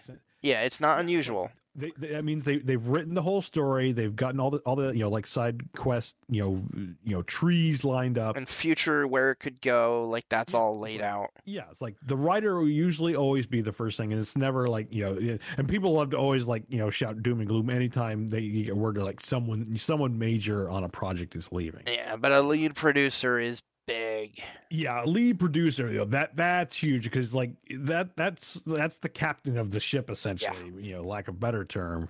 And it's like, yeah, it can happen, and it can be okay, but it's it, it's it's never usually a good sign of where things are at. So at most, you'll have the producer leave maybe after you know six months or a year. Yeah, six months after release. Yeah, to go on to do other okay, things. Yeah, they'll go on to new thing. They they've done their you know bit for King and Country, and they move on to the next project. Yes, that makes sense. Needless to say, I think I think my pal Danny O'Dwyer is going to have a great Noclip documentary on this one in about a year. Mm. uh, we'll see what happens there. All right, uh, next one I'll hand over to you, Nick. Uh, Gamescom. Uh, I unfortunately did not really have the time to follow any of the highlights. Uh, what were just some of the things that stood out for you? Uh, Uh, Gamescom trying 2019. recall, like I'm putting in like obviously Gamescom happened between you know I think our last episode and this one. Uh, I oh, I did watch some of the footage and it felt like there were a lot more kind of reveals at, Mhm. than E3. Uh, surprisingly, Interesting. Um, a lot of the stuff was, uh, you know, kind of a little bit more repeats of what we saw at E3. I think we saw actually a lot more game footage uh, from what was kind of like teased at E3. Uh huh. Um, still a lot of another like 2020 titles. Uh, I think we, we saw some gameplay footage for Greedfall, and I think we. Oh, that I don't know if sounds so cool. this last time, but I know we. We didn't, but we've been talking about it since. I want to play that game. Yeah, it looks so awesome. Like you know, we were both saying like you know this looks like The Witcher, but it's like in like Colonial. colonial um, Americana. Um, so it, it's it's this fictional world. So it's it's not in America or on Earth as we know it, but they all kind of have like this, you know, kind of uh uh colonization yeah, uh, colony, like conquistador conquistador helmets and stuff. It looks wicked. Yeah, it, it like looks great. Look of like tricorn hats. It's it's not like uh, 1800s, more like like 16, 1700s. Yeah, I was gonna say like 15, 16, 1700s ish. yeah uh, around that kind of like you know again that early colonization look of you know they Yeah, think that's what- Cortez. Yeah, all exactly. Cortez that you know it's like you're like who the hell sailed the seas then Yep. so kind of kind of that look uh and it has like kind of like this this sword and sorcery look to it um so kind of like these ancient spirits uh that you're dealing with and whatnot on on this land so it looks so kind of I, I think to me that spoke to me more like The Witcher. Now Yep. it's not from CD Projekt Red. Don't don't be confused. Yeah, yeah, yeah. Nope. The Witcher,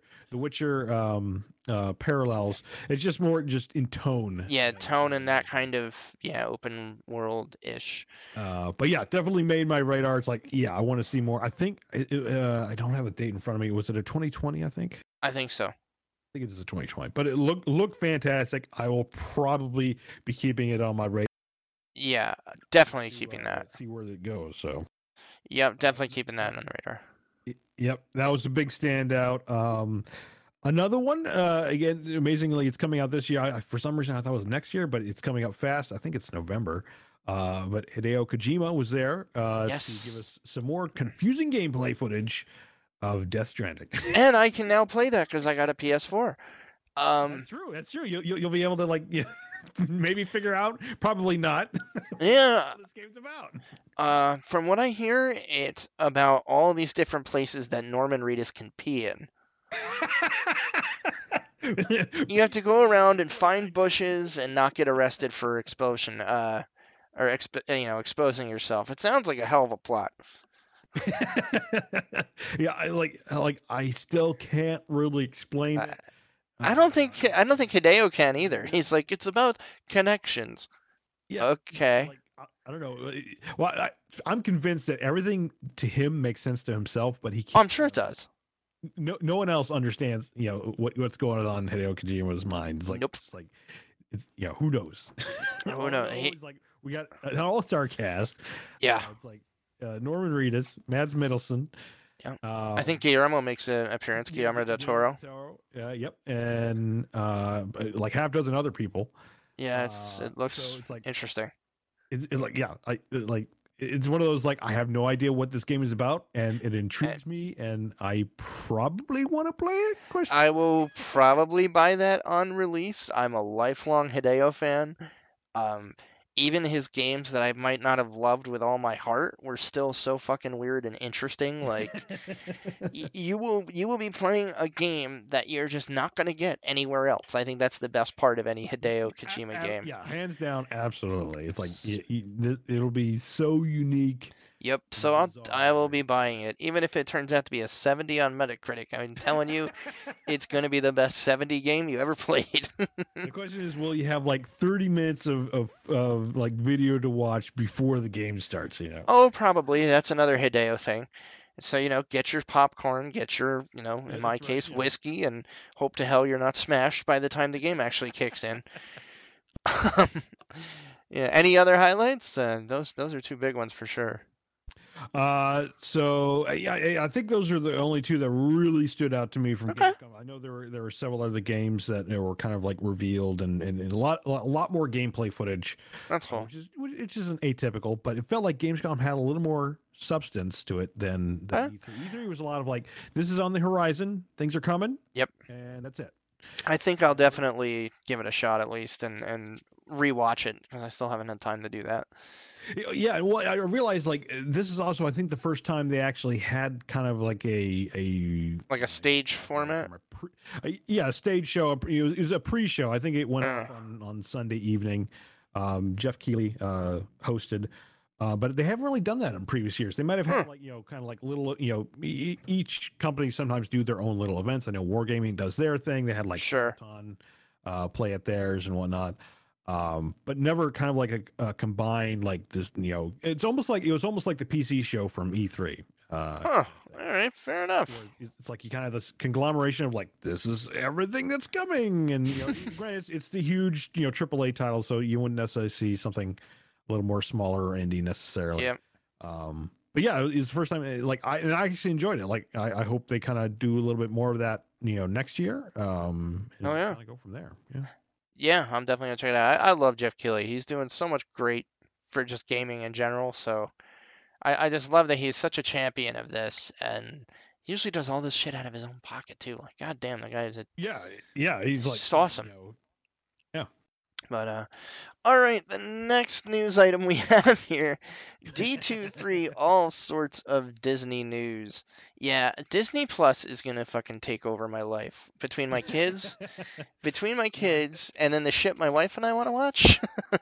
Oh yeah, like yeah, like that. That's definitely like the I, you know I'd say one of the bigger highlights because everything they announced during D23. If you're not familiar, D23 is basically the Disney convention, the Disney convention, if Good you will, God. um, where they go over everything that's coming out with Disney. Uh, there's you know I guess a whole bunch of like you know the merchandise side of things and whatnot there as well.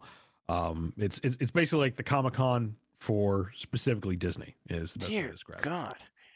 I'm just looking at the list you have here. The world according to Jeff Goldblum. Sign me up.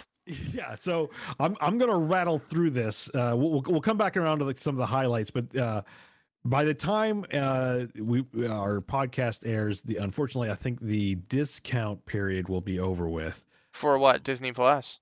Uh, Yeah, so basically there uh, as part of this, like I think it's over the past week or maybe two weeks since uh, D23. Basically, if you signed up for Disney Plus, you could get it at a discount of only four dollars a month, but you had to pay for all three years. So I think it ended up being like one hundred and forty dollars. Oh wow. Afterwards, uh, it'll go up to seven it's like- dollars a month, uh, and then you can you know just buy it at will. That is still a fucking awesome deal. Oh yeah, and uh, yeah, and like some people might say like, well, wow, buying it for three years. Well, well, listen. It's gonna take me three years to get through this list. exactly. Now, obviously, like if, if you're only looking for like if it's a case of like CBS, you know, and like you, you only want to watch Star Trek Discovery, it's like yeah, I can understand the the, the, the hesitance, but this is nuts. I, I did go in on this because there's a lot here that actually piques my interest. Again, we'll, we'll circle back to round threes, but I'm going to fire them off real quick. The Mandalorian, High School Musical, the musical, the series, Diary of a Female President, The Falcon and the Winter Soldier, Loki Yes. series, Yes. Untitled Cassian Andor series, Yes. WandaVision, Don't know. Forky asks a question, Uh, Dark Shorts, what? Lamp Life, Who? Monster at Work, Okay. Encore, Untitled uh, Walt Disney Imagineering documentary series. Yes, sign me up. Marvel's Hero Project, The Okay. World According to Jeff Goldblum, All fucking in there. The Clone Wars, Marvel's What If, Be Our Chef, Cinema Relics, Iconic Art of the Movies, We. Into the Unknown, Making Frozen 2, Why not? Magic of Animal Kingdom, Okay. Marvel 616, Reconnect, Rogue Trip, Yes. Shop Class, Earth Keepers, Ink and Paint, Lady in the Tramp, Noelle, Phineas and Ferb movie. Stargirl, Timmy Failure, and Togo. is the current list Holy right shit. Um. All right, so let, let, let's circle back here. We'll we'll kind of start at the top. This one, yeah, num- like it was definitely like the one to convince me to get it in the first place. oh, the Mandalorian looks fucking amazing. Holy crap! Like is like it, it, felt so iconically Star Wars, and like brought me back to you know we were talking about SWGs. Yep. It brought me back to the days of SWG. Yep. Um, yeah, like hands down. I, I forget how many episodes this is going to be. I think I want to say it's going to be like a 13, 14. Uh, it could be four. I still can't wait. Um, yeah, uh, and who knows? You know, it could be multi seasons for all we know. Yeah, this looks Uh, fantastic. It all star cast. Uh, the the teasers look awesome for this. I cannot wait.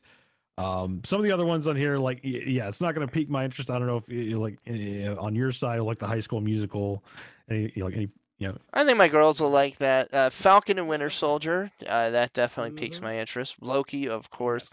Cassian Absolutely. Andor, absolutely. Mhm. Um, the WandaVision. So that's uh, uh, the, the Scarlet Witch from from Marvel. Uh, Oh, okay. of A miniseries with her. okay, I like Um, that. uh, there's some other stuff in here. Again, I think more for the kids related. So like Forky asked a question. I think that was from Toy Story three. Toy Story 4, I think. Yeah, my girls Oh, just saw that. me, yeah. Yeah, Yeah. so like, I think it's like little shorts and stuff. So a lot of this isn't necessarily full on season stuff, but it'll be. But I you know, like- sometimes they Like a the Imagineering documentary series. That's right up my alley. I love behind the scenes stuff. So it's like, yes, sign me up for that. Like Yep. that's got to be awesome. Uh, Marvel's Hero Project. I think that's kind of a, a spin off, like kind of like um, uh, Agents of Shield. I want to say Yeah, kind of like that. Uh, the, yeah, the next one, I'm so all in. The World According to Jeff Goldblum. I literally would buy three years of TV just for that. it's like one sign me up because it's Jeff Goldblum, but two, this is actually really interesting. It's kind of like a, uh, I wouldn't say a dirty jobs, but it kind of like along those lines where Jeff Goldblum's going to go out and and learn stuff. I'm, I again, I would yeah. pay for three years just to see that. so it's like that looks awesome. I cannot wait. You know the, the Jeff Goldblumisms. You know, mm, ah, mm, Mm, yes, mm. mm. ah, so that's a French fry. Yes. uh, Star Wars Clone Wars. So I think they, they revealed at D23 that they're doing one more season Oh, that's cool. of Clone Wars. So that's what that's going to be. But I, I think all the previous Clone Wars are also available. So that's going to be great for me because I need to get caught up. Like I haven't. Oh yeah, I'm so behind on that. This Here. But the fact that it'll be completely accessible this way, it's like perfect. Now I can Yep. like binge Clone Wars Yep. uh, and see see that. Next one, another interesting one. This sounds so cool. What if? Uh, this is going to be basically playing into kind of like the infinite verse, uh, Yep. uh, or multiverse rather, I should say. In terms of like, you know, um, oh, I forget the examples they had. Yeah, it's like, what if uh, Uncle Ben never died? Well, nope, never mind. Well, no, Not gonna have that. Uh, Uh, uh, I think you know, they they said, what if uh, Peggy Carter went into the uh, super soldier? You know. uh, Oh yeah. Instead of instead of uh, uh, Chris, uh, or not Chris Evans, but yeah, Yes. Rogers. Um, so like in like a lot of like you know like you know what I don't know I don't know if they're gonna get into like uh like the the Infinity Stones portion, but you know it'd be a lot no, it's just it's gonna be very interesting though. yeah, it's, you know, it's like what if what if this happened? What if this happened? So it's gonna be kind of like these alternate universe that you know isn't you know official canon according to like the MCU. But I love stuff like that. Like Oh, hell yeah. fantastic. Hell yeah. Um, let's see what else do we have. Cinema Relics, iconic art of the movie. Uh, yeah, like I think that's gonna be kind of like another like behind the scenes and you know like stuff that you know goes into Yeah, movies. the stuff you and I fucking could watch for hours. Exactly, exactly. Uh, animal magic of Animal Kingdom. It's like I mean that sounds like a nature na- nature documentary. I love that kind of stuff. Hell yeah. Uh, I forget what six one Marvel six one six is supposed to be. Um, Uh, again, probably another you know just another one of the, the Marvel spin-off things. Yeah. Um, Ink and paint sounds interesting. which one? Ink and paint. Uh, yeah, I'm not. I, I don't know. What's I'm wondering if that's going into like the older era with like the Roger Rabbit stuff and all that crap. Oh, oh yeah, that'd be I don't know. I'll have to I'll have to look into that. Uh, Lady and the Uh, Tramp. Kids will love that. Yeah, you know, l- yeah, Lady in the Tramp. I think that's the live action that they teased. Oh, interesting. Um, and then like several other movies. Obviously, the entire library of the Disney Vault. yeah, is that is that alone is fucking awesome. Like that's a yeah, so- huge. yeah, it's like if you're a Disney fan, if if you have family, you know, like I mean, you have you have uh, you know, uh, the girls and whatnot. I could pretty much cancel cable and Yeah, just ex- have exactly, like, this. just put this on. You- You'll you'll be all set. Uh, so yeah, it's like there is going to be a plethora, and, and that's just what they they they've lined up. Uh, And that's what they've announced. the, the next year. Yeah, it's like mostly in the next year slash you know year year and a half or so. So it's like the year after that, like within Like, the who knows? years, like there's going to be a ton of stuff. Like in Yeah, know, I could see this being like the biggest thing to hit television. Like this is going to be television history. yeah. Well, at least what what Well, counts for television now. online- Yeah, online. You know what I mean? yeah, it- Yeah, for video for video consumption, I think this is going to make some history for sure. Absolutely. Uh, so, uh, you know, hands down, I would say it's worth it. Uh, obviously, if they ever happen to put it on discount again, I would say definitely jump on it. Uh, again, by the time this probably airs, I think the discount ends. Uh, I think the November, uh, it's not November, September second, Which is um, today. Yeah, no, which it's is which is, which is today. I'm ambitious, but it ain't coming out tonight. yeah, yeah, yeah, exactly. Um, uh, but I think even at like seven dollars a month, like that's Oh, that's such a great deal. still- That's cheaper than Netflix for Christ's sake. Yeah, yeah, exactly. Um, awesome. Yeah, man, I can't wait for it. I'm I'm so stoked for that. My girls are just gonna lose their minds. Uh, and Am and I, Am and I are gonna enjoy it too. As we went, we were talking about all these, like they see all the iconic Disney pictures. Like they're playing through. The another game I got in the PS4 was Kingdom Hearts: The Story So Far. Mm, So yeah, it's like the entire collection before the new one. And so Am's been having a blast playing through that, and the girls are seeing all these older cartoon references, like uh, Lady in the Ah. Trip, and you know they haven't seen that. 101 Dalmatians, you know, and all that stuff's gonna be in the vault. So I can't wait to really introduce them to that. So that's pretty exciting. But uh, yeah, sorry, anything to add there? No, no, it, like yeah, I mean that's spot on. I, I'd say the thing is like I, I feel like there's there's something for everyone here. Like Yep, yeah, it's totally. geared for the kids, but I think like the combination like the Mandalorians, like that feels like kind of like a little bit older crowd, kind of like at least teenage, uh, if not older, and obviously the fans of Star Wars. Uh, so and even like the behind the scenes stuff, like you know, it's like that plays to you know us, you know, kind of like the older generation of you know that really enjoy that. You know, how how is the, the sausage made? So yeah, man, hundred percent. Like I can't, I can't wait. Um, all right, so that is our news. Uh, um, we had a lot to catch up on. Obviously, Oh, it's yeah. But this will take us uh, into our question of the bye week. First thing is, we do have a new save point game of the month. Uh, this recommendation coming from Nick himself, Everspace. Um, it is available on Game Pass for both PC and Xbox. Um, so you should. I've played this a little bit. I'm looking forward to diving back into it. It's a space shooter kind of rogue like, in that you know you try to get as far as you can. Um, you you know you'll get like skill points or credits depending on how far you make it, and then you can upgrade your ship uh, a little bit, and that way you might be able to make it a little further. But once you die, you basically start all over, except for the skills and stuff that you uh, purchase. Uh, but you have to use how you know whatever however many points you get, you basically have to use them all because once you start over, that resets too. So it's you know one of those roguelikes where it's like you'll get a little further each time, or if you're really good at the game, which I'm not, um, that's just why I'm looking forward to playing through it again. Maybe maybe I'll get better. Uh, but I enjoyed what I played. Yeah, it's, a total blast, and it's definitely like one of those like if you're just starting, you're gonna die a lot, and then you know as you you you get farther, you get more credits, you get more powerful ships, you get farther, and that, that was another thing at Gamescom. Uh, they announced an Everspace Two Sweet. is in the works. Um, so definitely a cool game, definitely worth checking out. I think I think it's pretty cheap. Uh, Oh yeah, I- mean if you were to buy Everspace, it's probably not even more than twenty bucks right now. uh, Um, let's take a look. Everspace. Oh, it's I- oh, it's thirty bucks, really? Okay. Is it really thirty bucks though? Well, again, Yeah, if you don't have Game Pass by now and you have a computer or an Xbox One, uh, get on that. Yeah, it's it's. eh, I'd say you know even at thirty bucks, like it it's a very fun game, very well put together. Uh, it originally started as a Kickstarter game. Uh, Yeah. so yeah, I'm, I'm looking forward to. And I think they're I think they're doing a Kickstarter for uh, Everspace two. Cool. Definitely, if you like Everspace one, Everspace Yeah, 2 it's- be right up your alley.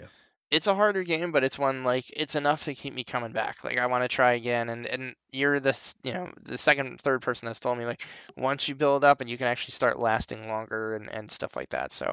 but it's fun. I mean the mechanics are perfect. It's beautiful. It's not buggy, and it, the flying is great. Uh, the combat's Yeah, great. absolutely. I think it has uh, even VR cap- uh, capability. Yep, yeah, it does have VR to it. So yeah, it's I'm, I'm looking forward to playing that again. That's a good suggestion. Uh, that will take us now to our question of the bye week. Um, we actually asked this about a week and a half ago, I think. Um, but the question was, where do you get your games from, or prefer to get your games? Do you do digital or physical, and do you still go to the store or have it shipped to your door? Um, let's start with the save point, then we'll do voicemails, and then we'll do our own. Um, and I won't forget this time. So, all right, we'll start with the save point. Uh, I will take the first answer. It's from our buddy Troy Games. Uh, he prefers the physical copy because my son also games and has his own systems in his rooms. Uh, we buy digital so we can share and do not need to buy two copies. When I do buy physical copies, I buy them at the local store or from Best Buy. A lot of people get from Best Buy, from what I understand. So, uh, kind of the, the lead up to this question was uh, in in the uh, during uh, in the last month, um, GameStop uh, is not apparently doing so well. Uh, I uh, think I think they've got six months. Yeah. I think they have six months left. Well, curiously enough, um, I can't remember the guy's name, Mark something. Uh, he's, but he was uh, the guy who who made out big uh, during the real estate crash hmm uh, back in 2008. Uh, based on you know the movie based on it with um, Oh, what's his name? yeah, Uh, yeah, yeah, yeah, yeah. Mark Cuban. yes or no no not Mark Cuban. Uh, Uh, oh man, now I wish I wrote this down. Uh, let's see, was it the big? It was the big something. Uh, oh, the Big Crush? No.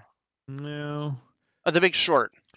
The Big Short, yeah, that that's it. So uh, his character is played by uh, Christian Bale in The Big Short.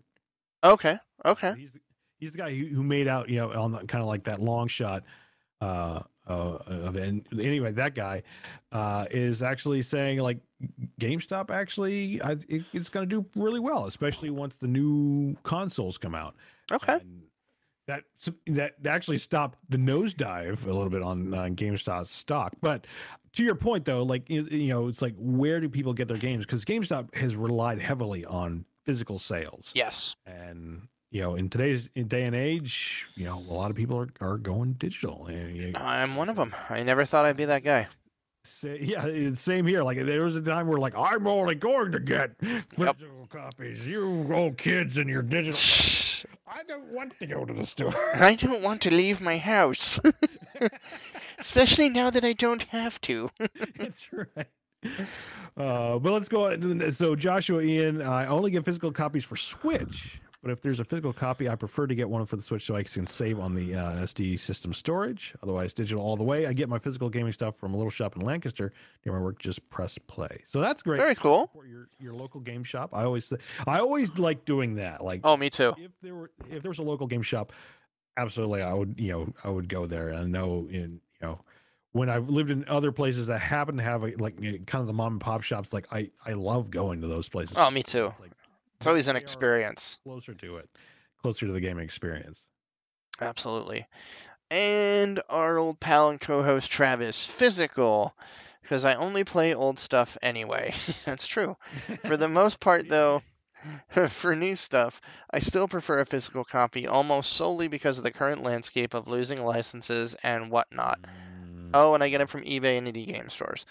Um, I see your point on licenses to a point, and the only reason I say this is up to this point in time, um, I've had a couple games that have lost their licenses, are in license limbo, and there is no way to actually buy them anymore. Uh, a good example is the Lego Lord of the Rings games. Um, but ah. yeah, you can't buy them anymore. Uh, but I, I bought them a while back. I bought them on Steam, And while you can't buy them anymore, I can still download them off of Steam and install them and play them. How long that lasts, I don't know. But I will say, as long as the landscape stays that way, where if you bought it and it's still yours and you can still download it as long as there's still a Steam to get it from, um, you know, okay, I'm fine with that. Um, I do think we are coming to some kind of interesting crossroad with that, though. I mean, I look at my Steam list, and we'll get into that when we talk about um, what we prefer. Actually, I think that's a better conversation for that, so we'll save it. Uh, so let's go to our voicemails. We actually have two voicemails this week. Um, the voicemail line being 610-810-1654. Uh, if you ever want to answer the question of the bye week that way, or just call up, say hi, and randomly chat with us, we appreciate it, and we always look forward to the voicemails, and I love to feature them here on the cast. So yeah, that is 610-810-1654, and let's see who called us this week. What's going on, gentlemen? What's going on since my last call? I know I let you down. I'm sorry. I apologize. Geez, I think I missed three or four shows there. I feel really bad about it, but uh, you know, on, on, on the good hand, on the positive note, I was all into Fortnite. I was like addicted to it. I couldn't stop playing that thing, and I I told myself I'm done. I'm done. So what I did was I locked myself in a closet for a month and a half. so I couldn't play, and I finally emerged back out now, and I'm I'm feeling better, and I haven't played any Fortnite. Well, you can't when you're in the closet anyway. But anyway, yeah, I'm out of the closet now, and I'm still Huh. not playing Fortnite, so I think I broke the addiction. So that's my excuse why I didn't call in the last couple shows or whatever. But I'm back. I'm back, and you guys are doing a great job anyway. So anyway, on to the question. This is a great question. I don't know who came up with this question. They must have been in my thoughts.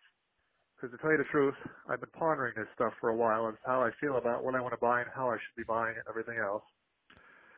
I don't know. I, I, I still like the physical copy. I do like the physical copy. And every now and then I go down to the store and I I do buy the physical copy. I got a Walmart and a GameStop five minutes from me, so it's you know I go you know fifty cents to one, dime to another. You know if one doesn't have it, I go to the other one and get it there. Uh, but then when I sit down and I start playing the game and uh, I want to play something else, and I realize I have to get up and walk all the way over to my console. That whole Ding, ding, ding, ding, ding. four feet, five feet, and get that game out, and then look to my side and dig through that pile of games and find a new game, put that game in. I'm like, why didn't I just go digital? I don't know, you know. So there's times that I go digital, and then I go digital, and I'm like, yeah, but now it's, I don't know, it's just on this system digitally, and if I want to give it to a friend, I'd have to go put my gamer tag on the thing, and then I'm trying in uh, such a thing, a thing, and but I don't know. I, I like both to a point, but you know, here's the big thing. Now, here's here's where I'm kind of really leaning to. Why doesn't everything just go subscription? You know, everything, everything Totally agree. just on Xbox, make a subscription for it and just be done. If it comes out, it's on a subscription, you play it, done. Same thing with PlayStation. Just just go subscription based. Any any company who makes anything for that platform, just put it there, play pay your price and be done. There you go, done. Of course, there should always be the option to buy it. I wouldn't totally cut off retail. I'd still make physical games and throw them in a store for people, but yeah, that's where I stand. You're probably like Fred. You've been you've been smelling too much mustard. You're talking here, there, you're everywhere. You're, you're like you're like touching every base, and it doesn't even make any sense because you're not taking. Uh, no, home. you're making sense. I know it's horrible, isn't it? It's just horrible because. I, I don't know. I'm confused myself. I mean, I, I, I don't know. I don't know if I would like the whole digital thing though, because then once it's gone, it's gone, and Mm-hmm. kind of like having games because I, I still have how many older? I have an Atari 2600 for about 50 to 75 games that I still pull out every now and then to play. Oh, that's awesome. So I would really would miss the actual physical copy. And Fred hit the three minute limit. And let's guess who our other call is from. Number two. Doot, doot, doot.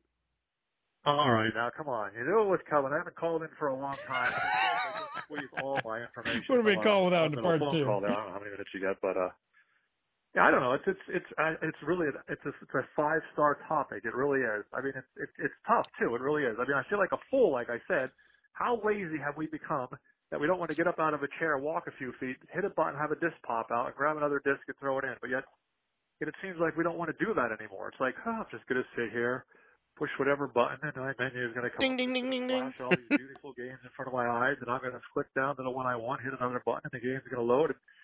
Meanwhile, I'm just sitting here pounding the Doritos in my mouth and pounding down the Mountain Dew. You know, I mean, it's crazy. I, I don't see a downside here, Fred. I like it. I don't know. I, I must. I think I'm losing my mind. I don't know. Man. I think Microsoft's getting into me. Maybe, maybe since they're listening in on that Kinect stuff, they're actually sending, uh, you know, how you go in a store and they say there's like subliminal messages playing. Maybe, maybe Xbox and PlayStation started doing that as you're playing a game. They're using subliminal messages through the TV on you or something. I don't know. More Ovaltine. guys have to say, though. I hope everyone's doing well. Seems like everyone's doing well. Big congrats to you, Al. Big changes in your life. Looks like you're actually going down a great road. Looks like you're having a five star life. And uh, brother, I'm glad for you. And I hope it's the best of the best for you, brother. Oh, thank you. Enjoy it and enjoy it and enjoy it. Because life is short. It's all about life, family, and video games. Till next time, gentlemen, and I'm going to do everything I can to be a next time. Arrivederci. Arrivederci, Fred. Um, God, I love his calls. It's great. I love it every time. Uh, thank thank you very much, Fred. Yes, I'm definitely going down a good road. I'm very excited. I can't wait for work tomorrow. Like I'm not even shitting when I say that. I'm I'm really excited for my job every day. Uh, so thank you for that. Um, I agree with you in that it is it is a very interesting topic. I think we're at a very interesting time in gaming uh, when it comes to the media that we play on. Um, I know for my own reasoning, uh, I like digital because I can get it right now. Uh, that's always kind of been a thing with me. Um, when I want to play a game, I want to fucking play it. And like, you know, I grew up in a time where it was I had to hope it was there at the GameStop that was 20 minutes from my house. And uh, if it wasn't there, you know, I might be able to check the local Walmart, but generally, you know, things would sell out pretty quickly because they wouldn't buy many of them because we're not a big town.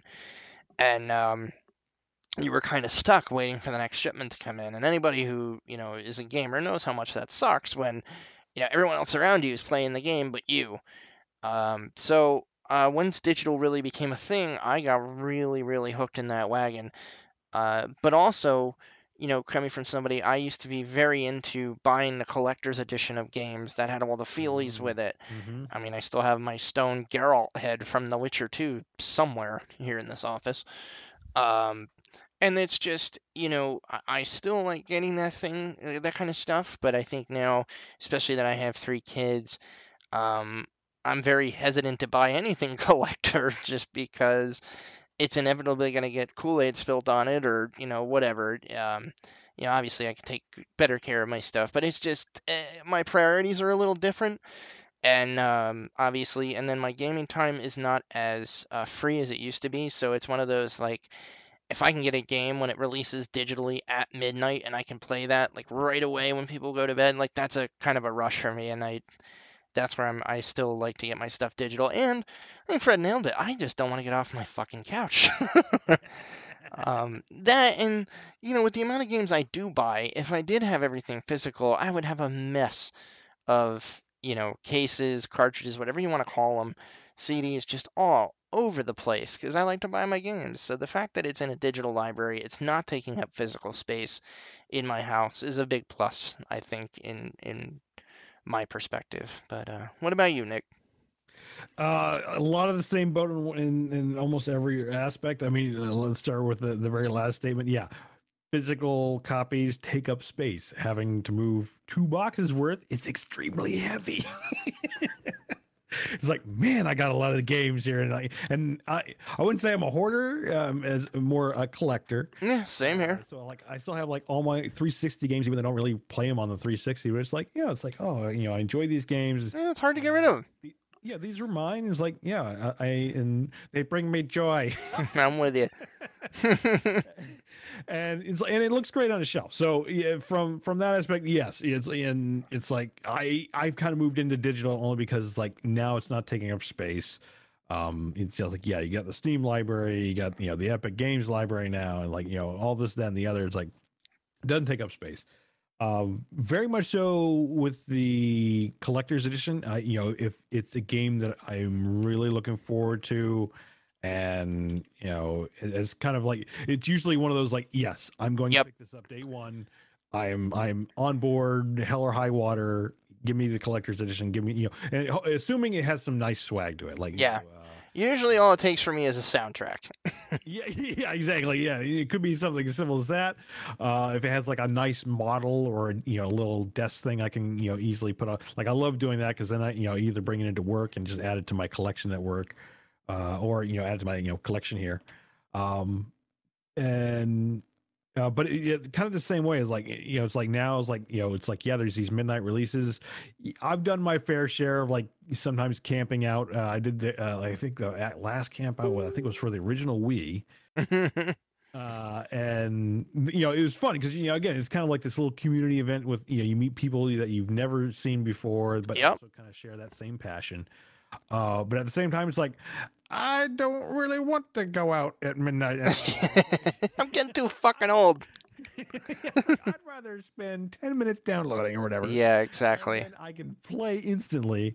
Because uh, that was all the, the other thing, too. Is like if you didn't go to the midnight launch, you would have to go in the next day. And, and it was like, probably sold out. Hope it was there. Hope it wasn't sold out. Or if you like pre ordered it, then you're okay. But uh, you know, other times you were just like, "Oh, this came out. Oh, I didn't even pre-order. It's like, is it going to be there?" Yeah, exactly. Um, so you know, and and you know, maybe that was kind of like the fun of. I was gonna say you don't really get that rush anymore for sure when yeah, you when you do go in there and like, you're like, you know, they have one left. Yes. yes, it's the last one. I got it.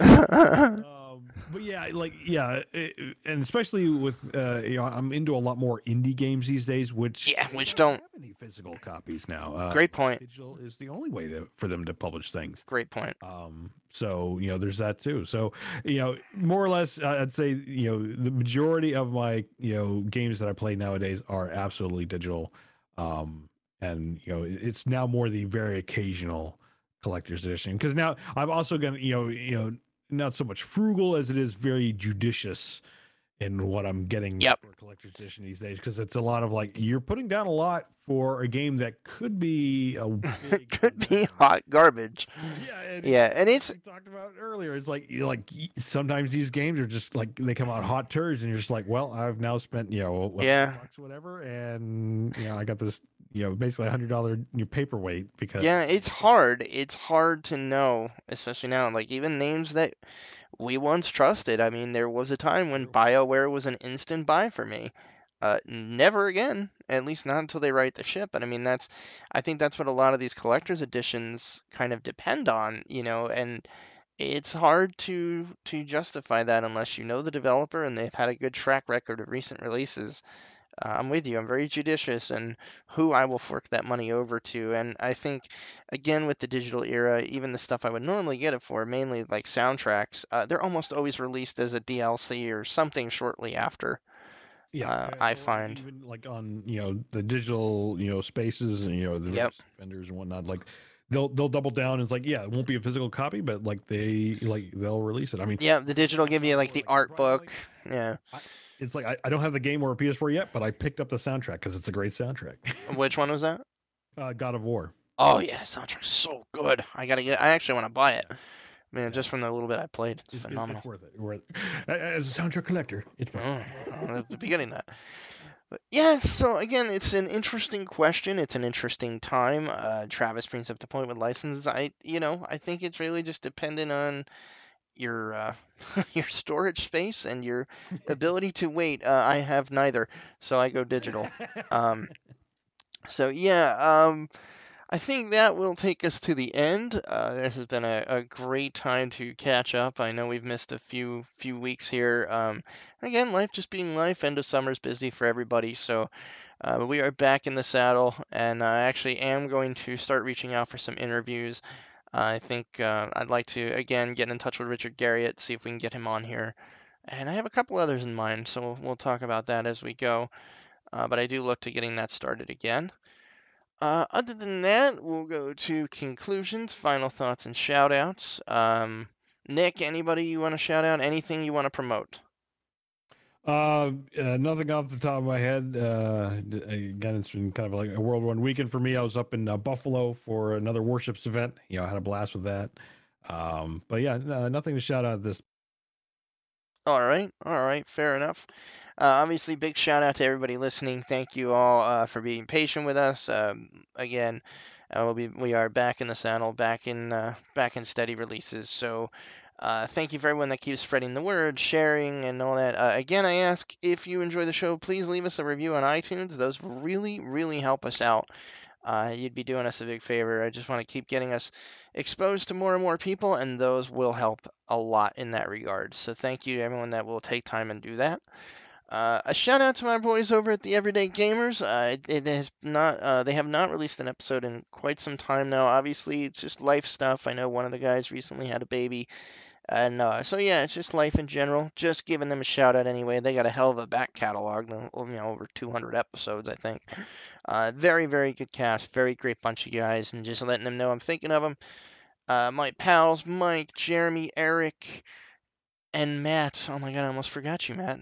You'd never forgive me. Over at Bad Fodder Figures, uh, they are just going strong every week. Love those guys, and uh, it's they're they're so damn funny, man. And this uh, specifically to you, Matt. Uh, he probably has one of my favorite sound bites ever to come out of a podcast that Mike will now play at random, and it just makes me crack up and lose my mind. Just Matt randomly saying, "Feels so good when you do that," and I have no idea what the context was, but it's still the funniest thing I've ever heard. uh, and uh, and then glove box with that all the time. Oh god, I, am telling you, if you don't listen to Bad Father Figure, Bad Fodder Figures, you gotta give them a listen. They are a freaking riot. Love those guys.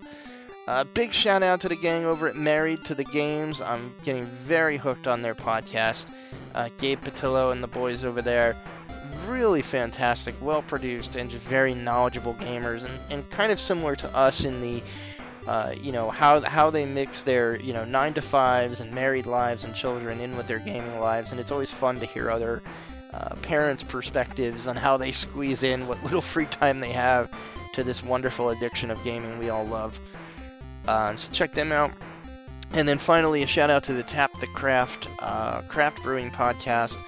Uh, Denny and the gang over there, I'm really, really enjoying that show. I find it incredibly educational. As somebody who's, you know, I've enjoyed craft beer for quite a long time, and I'm learning many new things uh, on their podcast, new brews to try, and I've been hunting them down and, and very much enjoying anything they've recommended. So they really know their shit, and uh, they're very fun to listen to. So check out Tap the Craft. And that will bring us to the end as far as where can you reach us, how can you interact with us.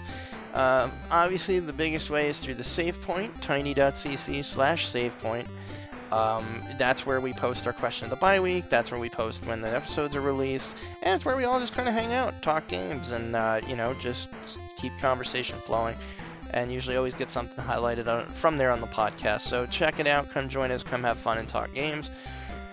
Email us, theretrorents at gmail.com. Uh, we are also on Twitter at the Retro Rents. Uh, you can get me directly at Retro Rents Al. You can get Nick at Black Eagle Ops. We are also on Twitch. Uh, again, Retro Rents Al and Black Eagle Ops there as well. And that is it, folks. That will bring episode 45 to a close. Uh, Nick, it's been great catching up. We definitely went over time, but this has been a lot of fun. It was worth it. Absolutely, totally worth it. And uh, we can't wait to see everybody back for the next episode. And thanks for listening, all. Till next time, play games, have fun, don't be dicks. See ya!